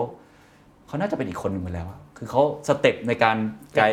กลายเป็นดักแด้แล้วเป็นผีเสื้อเนี่ยเขาเร็วมากเออผมคิดว่าคนเหล่านี้เก่งเก่งนะครับคนที่สองที่ที่ชอบมากคือคุณแมนแบนโปรโตคอลเขาอายุเท่าไหร่เองนะคะเขาเด็กมากเด็กกว่าผมอีกน่าจะสามสิบมั้งต้นๆคนนี้ก็ทำเกี่ยวกับสาระเกี่ยวกับคริปโตเกี่ยวกับสมาร์ทคอนแทคเกี่ยวกับตัวโลกใหม่ทั้งหลายแหละแล้วก็มีเหรียญของเขานะครับผมคิดว่าเขาเป็นคนรุ่นใหม่ที่เข้าใจอนาคตว่าควรจะกระโดดเข้าไปทำมันยังไงแล้วก็กล้าที่กระโดดลงไปทำแล้วก็ล้มลุกคลุกคลานเขาก็ไม่ได้ประสบความสำเร็จตั้งแต่แรกแล้วก็เป็นตอนที่พูดตามตรงคืออธิบายเรื่องใหม่ให้เราเปิดโลกมากเป็นตอนที่ผมเข้าใจคำว่า smart contract ethereum defi อะไรต่างๆเนี่ยมากขึ้นมากเป็นคนอธิบายง่ายแล้วก็เป็นคน humble ทั้งคมสันเองด้วยเนี่ยเป็นคน humble เป็นคนที่ไม่เขาจะพูดเถอะว่าเขาไม่เก่งเขาไม่เก่งอะไรไม่ได้มาเคลมตัวเองว่าเป็นเบอร์หนึ่งไม่มีอะไรอย่างนั้นคือเขาก็จะเป็นคนที่พร้อมเรียนรู้ตลอดเวลาผมว่านี่เป็นทักษะที่สำคัญก็ประทับใจทั้งในแง่ของตัวบุคคลเองแล้วก็ประทับใจในแง่ของตัวธุรกิจเขาเองที่มันใหม่มากแล้วก็ประทับใจในแง่ของ product market fit ที่หาเจอได้ยังไงวะมันมันมันเก่งมากอันนี้คือคนที่สองที่ที่ประทับใจคนที่สามน่าจะเป็นคุณเสถียรอืมคุณเสถียรตั้งแต่ต้นเป็นการเปิดปีที่แบบมีพลังมากคือคนนี้คือเหมือนกับปราชญ์จีนรุ่นใหญ่มากแล้วก็มีแนวคิดปรัชญาตะวันออกค่อนข้างเยอะนะครับเพราะเขาเคยเข้าป่ามาก่อนเนาะเอ่อเป็นคนทำธุรกิจที่ผมคิดว่าเราน่าเรียนแบบมากนะในแง่ความเก่งเนี่ยไม่ต้องพูดถึงในแง่ของการสู้กับคู่แข่งใหญ่ๆตั้งแต่ตลาดเครื่องดื่มชูกำลังจะไประดับโลกด้วยการสู้กับสะดวกซื้ออย่างเงี้ยหลายๆอย่างแต่สุดท้ายเนี่ย bottom line เขาเนี่ยผมชอบตรงที่เขาไม่ได้เอา profit อย่างเดียวคือเขาคิดจริงนะไม่ได้ทำได้ ซี เอส อาร์ แต่ว่าเขาพยายามที่จะทำยังไงให้สังคมมันดีขึ้นอันเนี้ยผมคิดว่าเราสังเกตแววตาเขาได้เวลาคุยคุณเสถียรเนี่ยเขาเป็นอย่างนั้นจริงแววตาเขาเป็นอย่างนั้นแล้วผมไปที่บ้านเขาเนี่ยมันดินมากมันเห็นเลยว่าแววตาเขาเป็นคือเขาอยากทำช่วยเหลือจริงๆแล้วก็ไม่ได้ช่วยเหลือแบบการกุศลแต่ช่วยเหลือแบบโตไปพร้อมกันก็รู้สึกว่าเป็นแนวคิดที่ที่เปลี่ยนแปลงวิธีคิดเราหลายอย่างว่าเออเราเราจะเอาแค่ profit อย่างเดียวไม่ได้ละเราต้องทำเพื่อสังคมด้วยซึ่งเพื่อสังคมไม่ใช่ว่าเราต้องไปทำบุญหรือเราต้องเป็นคนดีไม่ใช่เราทำสิ่งที่เราทำหน้าที่เราถ้าทำดีทำให้มันimpact สเกลขึ้นแล้วเราไม่ไม่มีเจตนาร้ายเช่นความรู้ที่เราอยากจะให้ทุกคนเนี่ยผมให้ฟรีมาตลอดอย่างเงี้ยเราก็คิดว่าเป็นสิ่งหนึ่งที่เราก็อยากจะอยากจะทำให้ได้แบบเขาละกันคนที่สี่เนี่ยชอบอาจารย์นิธิไปมาล่าสุดอันที่หนึ่งก็คือไม่ต้องพูดเรื่องแนวคิดมันมันคมคายแล้วก็ค่อนข้างที่จะ เรียกได้ว่าผมว่าเกทีฟมากกับการถกเถียงสนุกมากในการคุยนะครับแล้วก็เป็นคนที่ผมอ่านมาตั้งแต่เด็กๆชอบมากแต่ที่สองที่ประทับใจก็คือรู้สึกว่าตัวเองก็ได้ออกจากคอมฟอร์ตโซนเหมือนกันคือปกติผมจะคุยกับนักธุรกิจผมยอมรับเลยว่าอันนี้ไม่ได้ไปที่เชียงใหม่นะคุยเนี่ยคุยไปสามชั่วโมงเนี่ยเป็นการคุยที่ผมไม่เหมือนผมผมเหมือนผมตัวเล็กมากไม่มั่นใจเลยเพราะว่ามันเป็นการคุยท็อปิกที่เราไม่ถนัดพูดตามตรงมันเป็นเชิงประวัติศาสตร์หรือมันเป็นการเมืองมากๆเราไม่ถนัดหนึ่งสองคือเขาคือแบบระดับท็อปหลายครั้งเนี่ยผมยอมรับนะผมตามไม่ทันคือฟังแล้วคิดตามไม่ทันเพราะว่ามันค่อนข้างลึกอะหลายๆอย่างแล้วมันเราต้องมีแบ็กกราวด์ด้านประวัติศาสตร์แบ็กกราวด์ด้านการเมืองแบ็กกราวด์ด้านวัฒนธรรมหลายอย่างที่จะต้องประกอบเพื่อให้ได้คำถามที่ดีออกมาก็ยอมรับว่าตอนคุยสามชั่วโมงอะไม่มั่นใจเลยว่าออกมาดีหรือเปล่าจนน้องๆต้องมาบอกว่าพี่มันโอเคอะไรอย่างเงี้ยเราก็ไม่รู้ว่าเป็นยังไงนะย้อนกลับไปฟังนะครับผมยังรู้สึกเลยนะว่า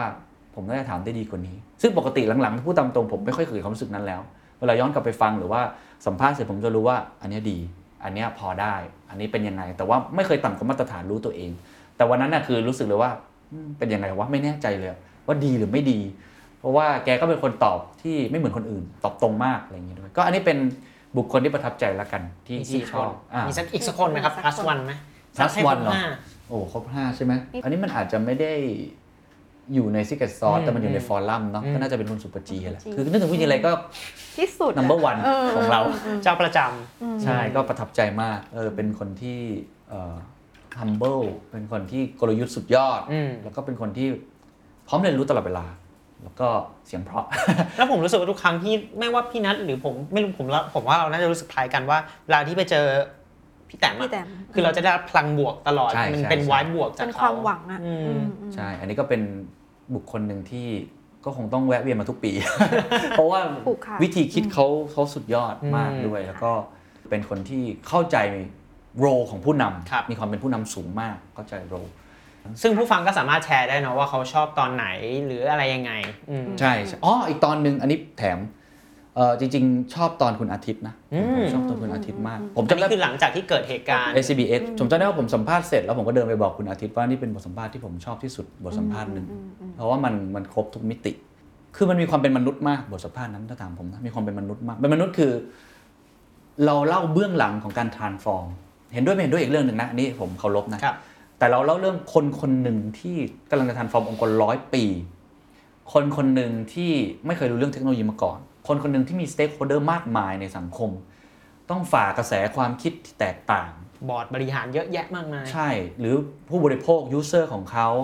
แล้วก็รู้ว่าตัวเองอาจจะถูก disrupt ได้ในเร็ววันคือผมอันเนี้ยผมเคารพนะในในในวิธีคิดในการเปลี่ยนแปลงผมว่ามันเป็น case study leading change ได้เลยตอนนั้นนะถ้าไปฟังละเอียดดีๆนะครับมันเป็น case study ได้เลยแล้วก็รู้สึกว่าเขาแฟร์พอที่จะให้เราถามตรงๆผมก็ถามตรงๆทุกคำถามในตอนนั้นแล้วก็มันมีมิติที่ทำให้เห็นว่ากว่าเขาจะเปลี่ยนตัวเองเพื่อเป็นคนนั้นในการเปลี่ยนองค์กรเนี่ยเขาก็เขาก็ struggle เขาทำอะไรมาบ้างแล้วเขาคิดอะไรแล้วก็เดินป่าตอนจบตอนนี้เขาน่าจะเดินป่าอยู่นะเขาบอกปลายปีจะไปเดินป่าไปเดินป่าซึ่งก็เป็นตอนที่มีความเป็นมนุษย์แล้วผมคิดว่าน่าคือคือต้นตำรับเดอะซิกเก็ตซอสแหละต้นตำรับของคนที่กำลังจะเปลี่ยนอะไรสักอย่างแล้วมันยากแค่ไหนแล้วเขาผ่านอะไรบ้างแล้วเขาไม่ปิดเขาซินเซียแล้วเขาจริงใจแชร์บทเรียนให้กับทุกท่านฟังผมว่านั่นเป็นตอนที่ที่ดีมากนะครับเป็นเป็นบทเรียนเราไม่ได้บอกว่าคือที่พูดมาทั้งหมดไม่ได้บอกว่าแต่ละตอนเนี่ยคนที่พูดจะดีแค่ไหนแต่ผมเชื่อว่าแต่ละตอนเป็นบทเรียนที่ดีกับทุกๆคนมากแล้วกับตัวผมเองด้วยที่ได้อิทธิพลมาค่อนข้างเยอะในแต่ละตอนที่พูดมาผมจำได้ว่าตอนนั้นอ่ะคือคุณอาทิตย์พูดคำหนึ่งซึ่งผมรู้สึกว่าผู้บริหารองค์กรน้อยคนจะพูดคำนี้คือเขาพูดไว้เลยว่าเขาอ่ะไม่ถนัดเรื่องเทคโนโลยีอ่าใช่ซึ่งตอนที่ฟังก็รู้สึกว่าเฮ้ยทำไมเขาถึงกล้าพูดออกสื่อนะคือน้อยคนจะยอมรับว่าตัวเองไม่รู้เรื่องอะไรแต่เขาพูดเขาพูดแบบผมจำได้เขาบอกว่าให้ precise เลยว่าเขาไม่รู้เรื่องเลยใช่ใช่ใช่วันที่ผมมารับตำแหน่งปีสองพันสิบแปดเนี่ยตอนนั้นผมไม่รู้เรื่องเทคโนโลยีเลยโอ้ไม่รู้เรื่องเลยเหรอพูดให้ precise คือไม่รู้เรื่องเลยสุดยอดครับอะไรคือกล้ายอมรับว่าตัวเองแล้วผมไม่ได้คิดว่าเป็นคุณสมบัติที่ทุกคนต้องมีนะครับคือ humility นั่นแหละคือกล้ารู้ว่าตัวเองไม่รู้อะไรกล้าบอกว่าตัวเองไม่รู้เพราะว่าเป็นไปไม่ได้ที่คุณจะรู้ทุกเรื่องก็อันนี้เป็นสิ่งที่คิดว่าเป็นบทเรียนที่ดีมากแต่ตอนหนึ่งก็สนุกหมดนะสนุกประทับใจหรือว่าตอนที่รีบๆแต่จะเอาเรื่องร้อนๆเนี่ยผมจะชอบอะดรีนาลีนมันหลั่งดิ คนทำงานก็ก็ชอบเหมือนกันใช่ครับผมหรือว่าจริงๆก็อ๋ออีกนิดนึงถ้าถ้าอันนึงที่คิดว่าจำได้ก็น่าจะเป็นช่วงโควิดจริงเราพูดกันมาเราลืมพูดเรื่องโควิดนะครับผมว่าเราในช่วงโควิดหนักๆสามเดือนนั้นมันทำให้ทุกคนเครียดมากนะแล้วทุกคนก็ค่อนข้างซัฟเฟอร์มากกับเหตุการณ์อะไรทั้งหลายแหล่เนี่ยผมคิดว่ามันก็ทำให้เราได้รู้ว่าโรตัวเองเราอะเป็นยังไงผมคิดว่านะคือมันเป็นเวฟอัพของผมนะว่าเฮ้ยเดอะซิกเก็ตซอสไม่ใช่โรแค่คนเป็นสื่อนะแต่เราเราสามารถเป็นคนที่เป็นตัวกลางในการหาทางออกได้นะหรือว่าเราสามารถที่จะมีบทบาทบางสิ่งบางอย่างที่สร้าง impact กับสังคมในบางมิติได้ซึ่งเราก็ไม่ได้ทำได้ดีขนาดนั้นนะฮะแต่ว่าเออเราก็เป็นกระบอกเสียงให้ประชาชนได้หรือเราพยายามช่วยกันหาทางออกด้วยสามเดือนนั้นเป็นสามเดือนที่ไม่รู้อะคิดยังไงมันก็คงเป็นเปราะบางมากนะเป็นสามเดือนที่เครียดมากแล้วก็อยู่แต่บ้านแล้วก็พยายามทำคอนเทนต์ที่ตอบสนองคนที่เขาเครียดอยู่หลายมิติจำได้ว่าต้นปีก็เกิดวาบิซาบิด้วยอะไรเงี้ยในวัฒนธรรมญี่ปุ่นปรัชญาญี่ปุ่นเรียกมันว่าวาบิซาบิมันก็เป็นเหมือนไดอารี่ของทุกคนเหมือนกันว่าเรารู้สึกยังไงกับช่วงนั้นรูปแบบตัวคอนเทนต์ก็เลยออกมาแบบนั้นด้วยอันนี้ก็เป็นอีกอันหนึ่งที่ให้ย้อนกลับไปก็ไม่เอาแล้วอ่ะ มันมันเหนื่อยมากแต่ก็ประทับใจนะที่ผ่านมันมาได้ลืมอีกตอนนึงครับโอ้โหตอนนี้ไม่พูดถึงได้ยังไงครับเป็นตอนที่หนึ่งล้านวิวไปแล้วนะครับตัวแรกของ The Secret Sauce ก็คือน้าเน็กครับเรียกได้ว่าเป็นตอนที่ผมเสียน้ำตาแล้วก็หัวเราะเยอะที่สุดนะครับแบ่งเป็นสามตอนหลายคนผมเชื่อว่ารู้จัก Secret Sauce จากตอนนั้นเน็กนะครับนี่เป็นตอนที่ผมได้ทั้งความรู้ได้ทั้งแง่ของเสียงหัวเราะได้แรงบันดาลใจ ว, วิธีคิดอะไรต่างๆแล้วก็ปลดล็อกตัวรายการ The Secret Sauce เนี่ยให้มีวิธีรูปแบบในการทำรายการมีวิธีในการตัดต่อหรือว่ามีวิธีการในการถามคำถามที่เปลี่ยนไปค่อนข้างเยอะนะครับต้องบอกเป็นตอนที่สุดยอดจริงๆครับนันเน็กครับชาบูฮะโอ้ขอบคุณครับขอบคุณครับผมหยุดไหว้ได้แล้วครับ ก็สามารถแชร์มาได้เหมือนกันนะครับผมว่าชอบตอนไหนบ้างของ The Secret Sauce ในปีที่ผ่านมาอยากให้เราทำอะไรเพิ่มเติมหรืออะไรเพิ่มเติมเนี่ยก็สามารถแนะนำมาได้เลยใช่แล้วชอบตอนไหนกันถ้าให้พูดตรงๆหรือว่าให้ให้ให้เอาที่แบบพ็อปอัพขึ้นมาก็คงจะเป็นตอนคุณอาทิตย์นี่แหละเพราะว่าตัวเองเป็นคนทำสคริปต์เองด้วยรู้สึกว่ามันเป็นการเปลี่ยนแปลงของ traditional company เป็นองค์กรที่อยู่มานานเก่าแก่จริงๆแล้วเราเข้าไปฟังเขาเราฟังทุกอย่างตั้งแต่มันเริ่มต้นจากศูนย์คือเราเห็นเลยว่าเฮ้ยมันมันไม่ง่ายเลยแต่ตัวเขาอ่ะคือทำให้มันเกิดขึ้นได้จริงอย่างเงี้ยก็เลยรู้สึกว่าผมผมชอบในมุมนั้นพี่นัทหญิงเหรอครับมีตรงไหนเออจริงๆอาจจะเป็นภาพรวมสิ่งที่ชอบคือเราอ่ะชอบสังเกตผู้บริหารเวลาที่เขาอยู่หลังกล้องแหละเราเราชอบความเป็นมนุษย์ของหลายๆคนอะไรเงี้ยคือตอนที่เราไปสัมภาษณ์พี่แต้มอ่ะทั้งที่พี่แต้มเขาเบอร์เนี่ยนะแต่ว่าเขาเขาซ้อมพูดคนเดียวก่อนที่จะมาคุยกับพี่เคนน่ะเออเขาแบบนั่งแยกอยู่ที่โต๊ะโต๊ะนึงแล้วก็นั่งท่องบทแล้วก็พูดพูดอะไรอย่างเงี้ยรู้สึกว่านี่ผมเพิ่งรู้นะเออใช่นะก็มองเขาแบบเฮ้ยทำไมพี่แต้มเขาเขาเบอร์นี้แล้วเขาจะมาซ้อมอะไรเขาเขาก็พูดได้ดีมากอยู่แล้วอะไรเงี้ยค่ะหรือว่าอันนี้ก็ไม่รู้ว่าอวยไปไหมนะหรือว่าเอออย่างคุณคมสันลีอ่ะคือคลิปสามคลิปนั้นน่ะเขาตรวจเองทุกประโยคทุกรูปที่อินเสิร์ตแล้วก็ก็คือคุยกันถึงตีสี่อ่ะแล้วสิ่งที่ประทับใจมากคือเขาเรียกตัวเองกับพี่เคนว่าน้องอ่ะมันเขาเรียกว่าน้องเขาเรียกก็เรียกว่าตีน้อยตีน้อยเออเขาแบบเออทำไมเขาเป็นมนุษย์ได้สูงขนาดนี้อะไรเงี้ยทุกๆคนหรือแม้กระทั่งเออคุณเสถียรน่ะมันจะมี อี พี นึงที่เราทำออกมาเป็นซีรีส์แล้วก็มีแค่ อี พี เดียวก็คือ The Secret Sauce Mentor และนี่คือ The Secret Sauce Mentoring Series ก็มีแค่ อี พี เดียวเธอถ้าใครอยากให้ทำอีกเอ้ยผมผมบอกมีบุคคลท่านนึงถ้าดูอยู่ก็ก็ทักทายกันได้นะครับเขาบอกว่าเขาได้งานเลยจากจากคลิปนั้นนะคือชีวิตก็คือเป็นวิธีคิดใช่นี่เราเป็นคนแมทชิ่งให้ดีดีดีเออชอบชอบเอพิโซดนั้นเพราะว่ามันก็ใหม่กับพวกเราที่ไม่รู้จะไปเจออะไรแล้วก็ไปบ้านเขาด้วยแล้วก็แบบมันเป็นคอมบิเนชันใหม่ๆนะเอพิโซดนั้นจริงก็อยากให้ทุกคนกลับไปดูสนุกดีค่ะใช่มันเหมือนกับใช่อันนี้เห็นด้วยนะที่ที่เป็นเบื้องหลังวันหลังอาจจะเอามาแชร์กันบ้างว่าเพราะตอนนี้จำไม่ค่อยได้เพราะมันเยอะแต่ว่าเบื้องหลังเวลาพูดคุยเนี่ยสนุกสนุกที่สุดละเพราะว่ามันมันจะมีมิติบางมิติเขาจะรีแลกซ์อีกแบบรีแลกซ์หรือว่าเราจะเห็นความเป็นมนุษย์หรือตัวตนของออเทนติกของเขาจริงๆอ่ะแล้วก็บางครั้งก็สนุกกว่าที่อยู่ในกล้องอีกหลายคนอะไรอย่างเงี้ยหรืออย่างปีน่าจะปีที่แล้วเนาะคุณแอลอะไรอย่างเงี้ยที่แล้วก็สนุกนะคุณแอลเองหรือว่าคุณป้านบรรทุนล่ำซำสนุกหมดนะครับในการพูดคุยกับคนที่แบบเบอร์นั้นอ่ะแล้วก็ได้ได้รู้จักกันผมว่าเป็นอะไรที่ดีมากเลยเป็นอะไรที่ปีหน้าก็หวังว่าจะได้ความเมตตาจากผู้ใหญ่หลายท่านอีกรวมทั้งคนรุ่นใหม่ที่สังเกตผมหลังๆเป็นคนรุ่นใหม่เยอะเพราะว่าเออเขามีพลังจริงแล้วก็แนวคิดเขาน่าทึ่งอ่ะอย่างเรามีเรื่องของ สุกิติน้อยเนาะที่คนฟังเยอะมากเลยคุณเฟิร์นเนี่ยโอ้เก่งมากเลยนะกับอายุเท่านี้นะครับหรือว่าอาจาบใช่ไหมเป็นสตาร์ทอัพของอินโดนีเซียอย่างเงี้ยก็ก็เก่งมากเหมือนกันคือมันมีคนรุ่นใหม่เก่งๆเยอะมากเลยที่เราควรจะสปอตไลท์เขาบ้างอะไรอย่างเงี้ยครับครับจริงๆอยากถามพี่เคนอันนึงเพราะว่ามีคนชอบแซวว่าเฮ้ยพี่เคนจะสัมภาษณ์ผู้บริหารจนหมดประเทศไหม จนเราแบบไม่รู้จะคุยกับใครแล้วไหม มีใครในใจที่แบบอยากสัมภาษณ์คนนี้มากเอาคนไทยก่อนนะแล้วรู้สึกว่าถ้ามีโอกาสเนี่ยอันนี้อันนี้คือฟินสุดๆแล้วไหมนะก็ผมคิดว่ามันก็คงหนีไม่พ้นนะคนที่เป็นเบอร์ใหญ่จริงๆที่เราอยากรู้เขาคิดยังไงคุณเจริญอย่างเงี้ยอย่างน้อยคุณถาปนะก็ได้นะครับก็ถ้าฟังอยู่ก็คือคิดว่ามีบทเรียนมากมายที่หลายคนน่าจะเรียนรู้ได้แล้วก็แต่ละท่านไม่ค่อยออกสื่อผมคิดว่าน่าจะน่าสนใจมากนะครับในมิติพวกนี้หรือว่าคนที่เออผมว่าส่วนใหญ่เป็นคนที่เขาไม่ค่อยออกสื่อแล้วก็ประสบความสำเร็จมากๆในมิติต่างๆก็คงอยากจะอยากจะพูดคุย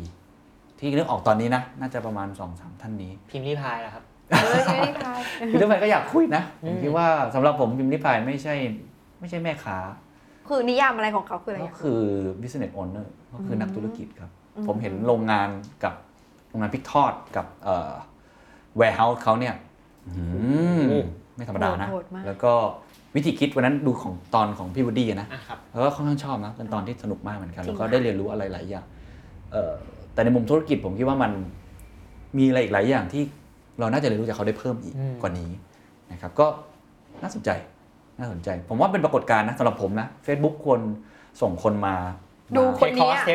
เขาควรเป็นโมเดลของทั้งโลกเพราะเขาผมว่าน้อยมากนะถ้าไม่นับกับอินฟูไซด์ของคนจีนที่เก่งๆที่แบบถ่ายคลิปทีแล้วคนซื้อเยอะมากเนี่ยผมว่าเขาเก่งมากยอดวิวแบบตอนไลฟ์ สองแสน ตลอดพี่เคนเคยดูเขาไลฟ์ขายของเคยดูเคยดูเขาเต้นเคยดูเขาอะไรต่างๆเคยดูครับเหมือนเอนเตอร์เทนเมนต์แบบนึงเลยนัดว่าใช่ๆผมทึ่งในวิธีคิดข้างหลังเขามากกว่าแล้วก็เชื่อว่าเขาน่าจะมีมือขวาที่เก่งมากในการบริหารจัดการผมเชื่ออย่างนั้นเออถ้าอย่างนั้นผมถามในมุมอย่างนี้บ้างอยากจะถามบ้างอยากรู้ว่าคือเราถามในแง่แบบภาพบวกๆมาแล้วแหละอยากรู้ว่าอะไรคือ turning point หรือเป็น mistake หรือเป็นความล้มเหลวหรือเป็นแบบจุดที่พี่เคนได้เรียนรู้ในปีที่ผ่านมาบ้างว่าแบบเออมันเป็นย้อนกลับไปคิดก็ยังรู้สึกเสียดายจนถึงทุกวันนี้ในปีที่ผ่านมาถ้าเป็นการทำงานของที่เกิดซอสก็คงไม่ได้มีไม่ได้มีอะไรขนาดนั้นคือมันโฟลว์ไปแล้วก็ใช้คำว่าเกิดใหม่ทุกวันนะครับก็ทำไปก็คือผมคิดว่าผมทำเต็มที่ทุกตอนนะผมเลยไม่ค่อยเสียใจน้อยมากก็มีตอนจานิที่แหละที่รู้สึกว่าตัวเองยังไม่เก่งพอ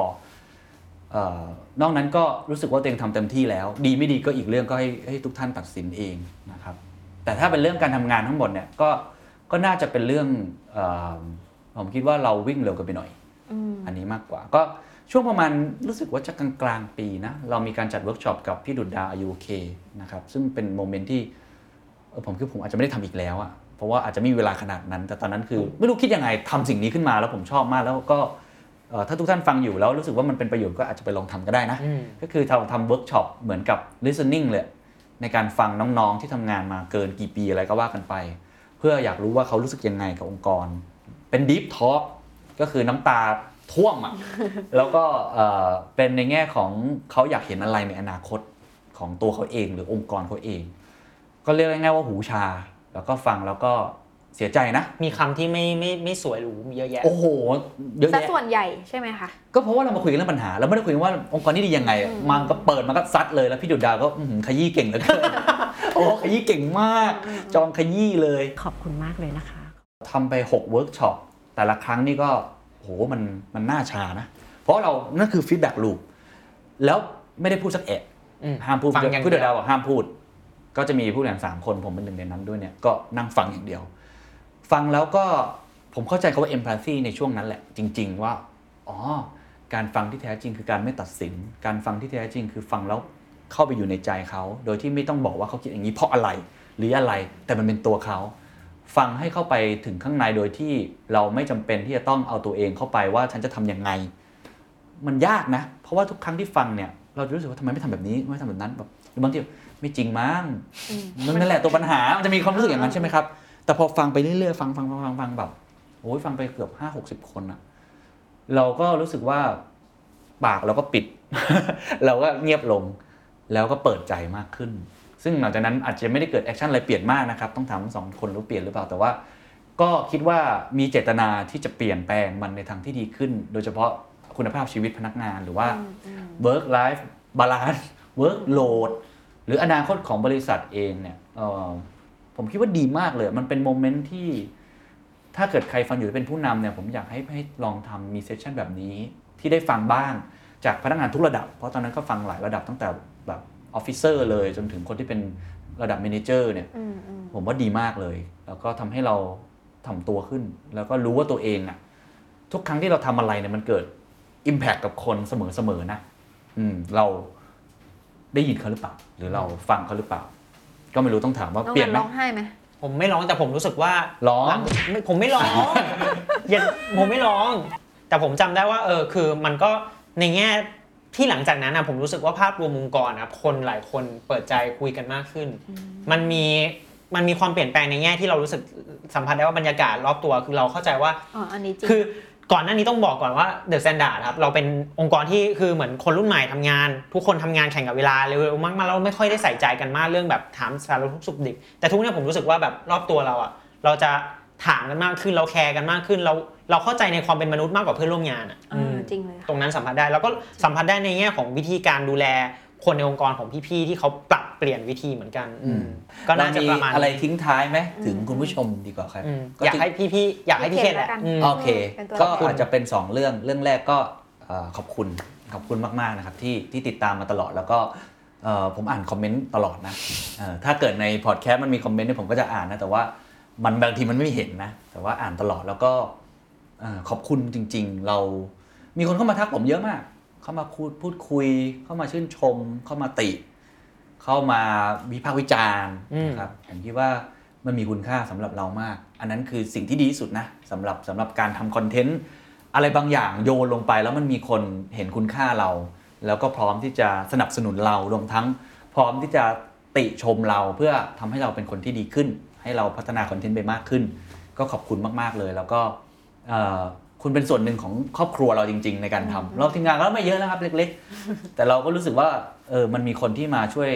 เราทำให้เกิดสิ่งนี้เพราะฉะนั้นรายการ Secret Sauce ผมบอกตามผมพูดทุกปีนะพูดทุกปีว่า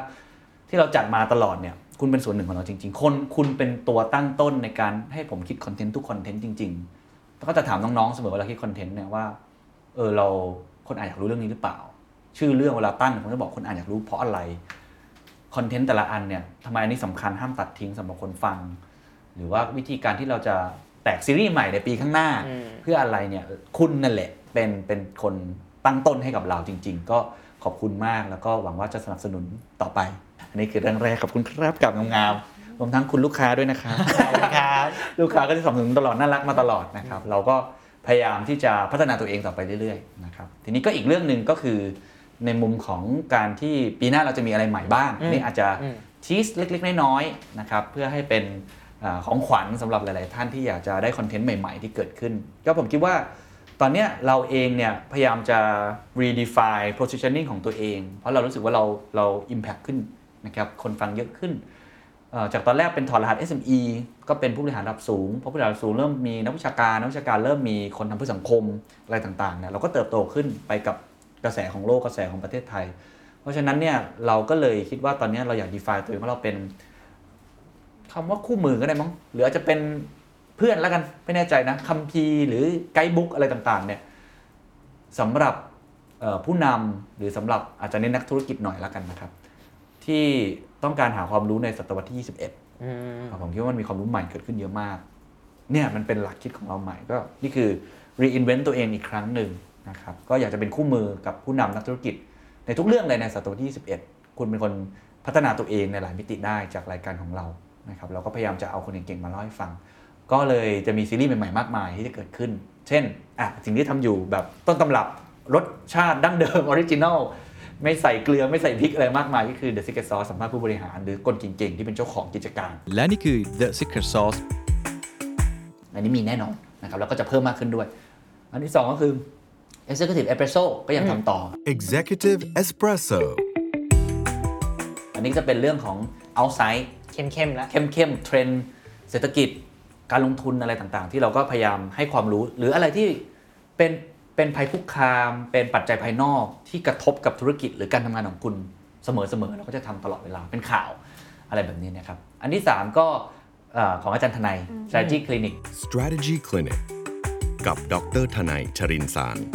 ต้องขอบคุณอาจารย์ทนายด้วยครับสุดยอดมากก็คงจะมีอะไรต่อมาเรื่อยๆเรื่องกลยุทธ์เป็นเรื่องสำคัญนะครับแล้วผมเรียนรู้จากอาจารย์ทนายเยอะจริงๆซีรีส์ที่จะงอกเพิ่มก็จะมีเรื่องแรกน่าจะเป็นเรื่องคริปโตครับคริปโตคลาสรูมตั้งชื่อคร่าวๆก่อนประมาณนี้แล้วกันเนาะอาจจะเปลี่ยนได้ก็แน่นอนเรื่องบล็อกเชนเมตาเวิร์สเทคโนโลยีใหม่ๆเว็บฟรีเราจะ educate กันแบบต่อเนื่องเลยเพราะผมคิดว่าสำคัญมากนะครับอันที่สอง sustain ก็คือ climate action เรื่องของสิ่งแวดล้อมเราก็จะลงแบบไม่ใช่แค่ awareness และแต่ทำในเชิง action เป็น playbook เป็น guidebook เรื่องพวกนี้ก็จะลงดีเทลมากขึ้นหรือว่าอีกซีรีส์หนึ่งก็คือซีรีส์ เอส เอ็ม อี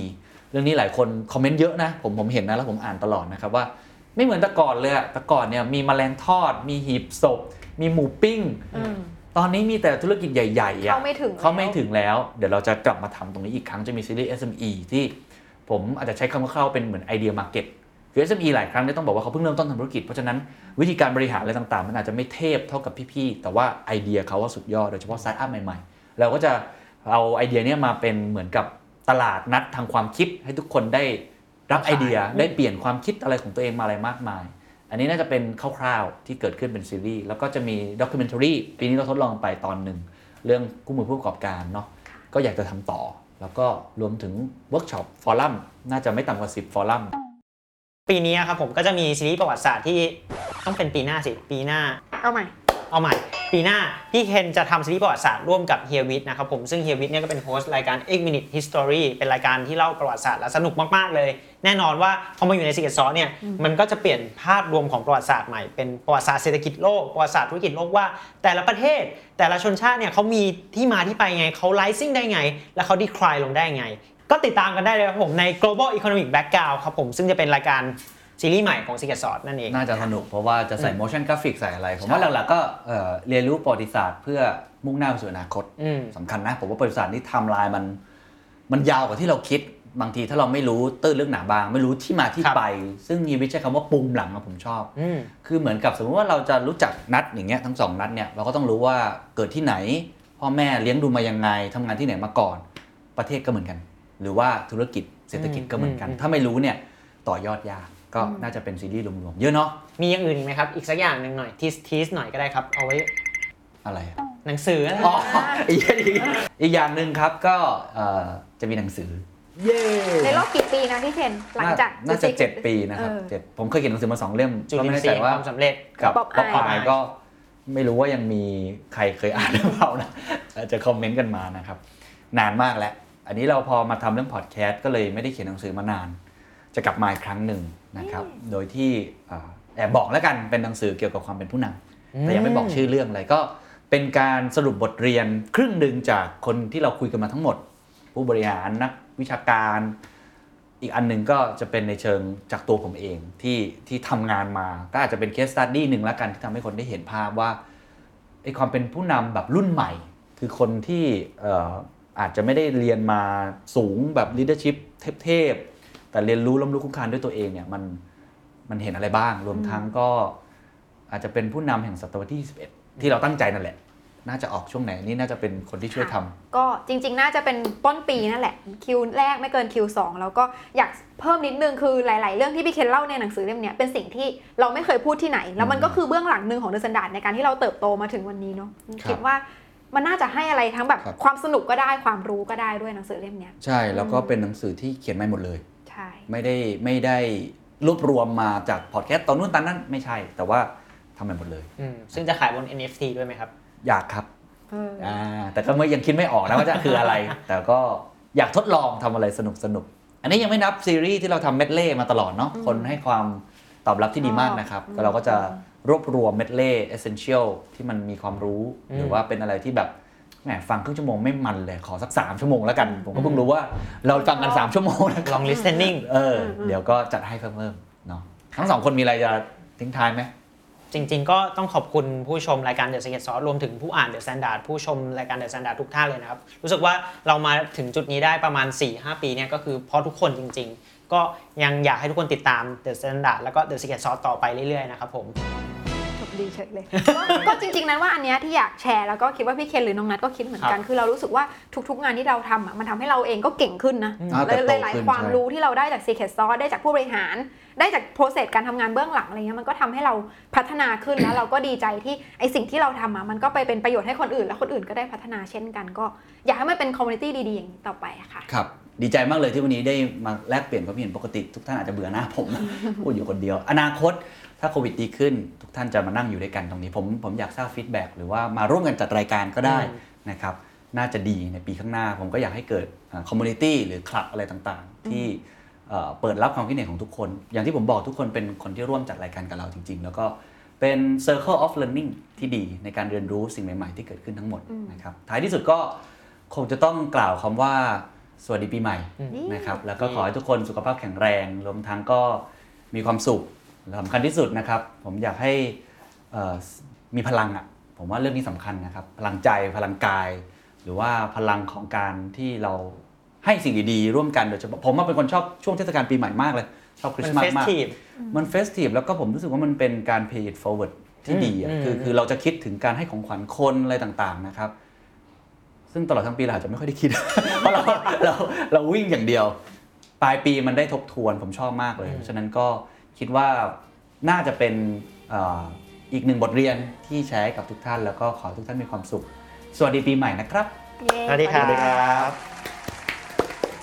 นี่เราเหลืออีกหนึ่งตอนใช่ไหมเธอแลหรือไทยไว้มั่นสุขสีปีใหม่หมายสุขใจและกายร่วมกันสำราญสำราญวันเธอวันสุขสันต์ยิ้มกันไว้ก่อน And that's The Secret Sauce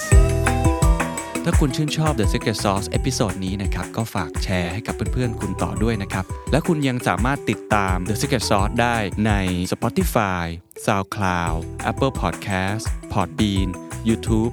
และ Podcast Player ที่คุณใช้อยู่นะครับและอย่าลืมติดตาม Facebook Fanpage The Secret Sauce เข้ามาติชมเข้ามาพูดคุยกับผมได้เลยนะครับ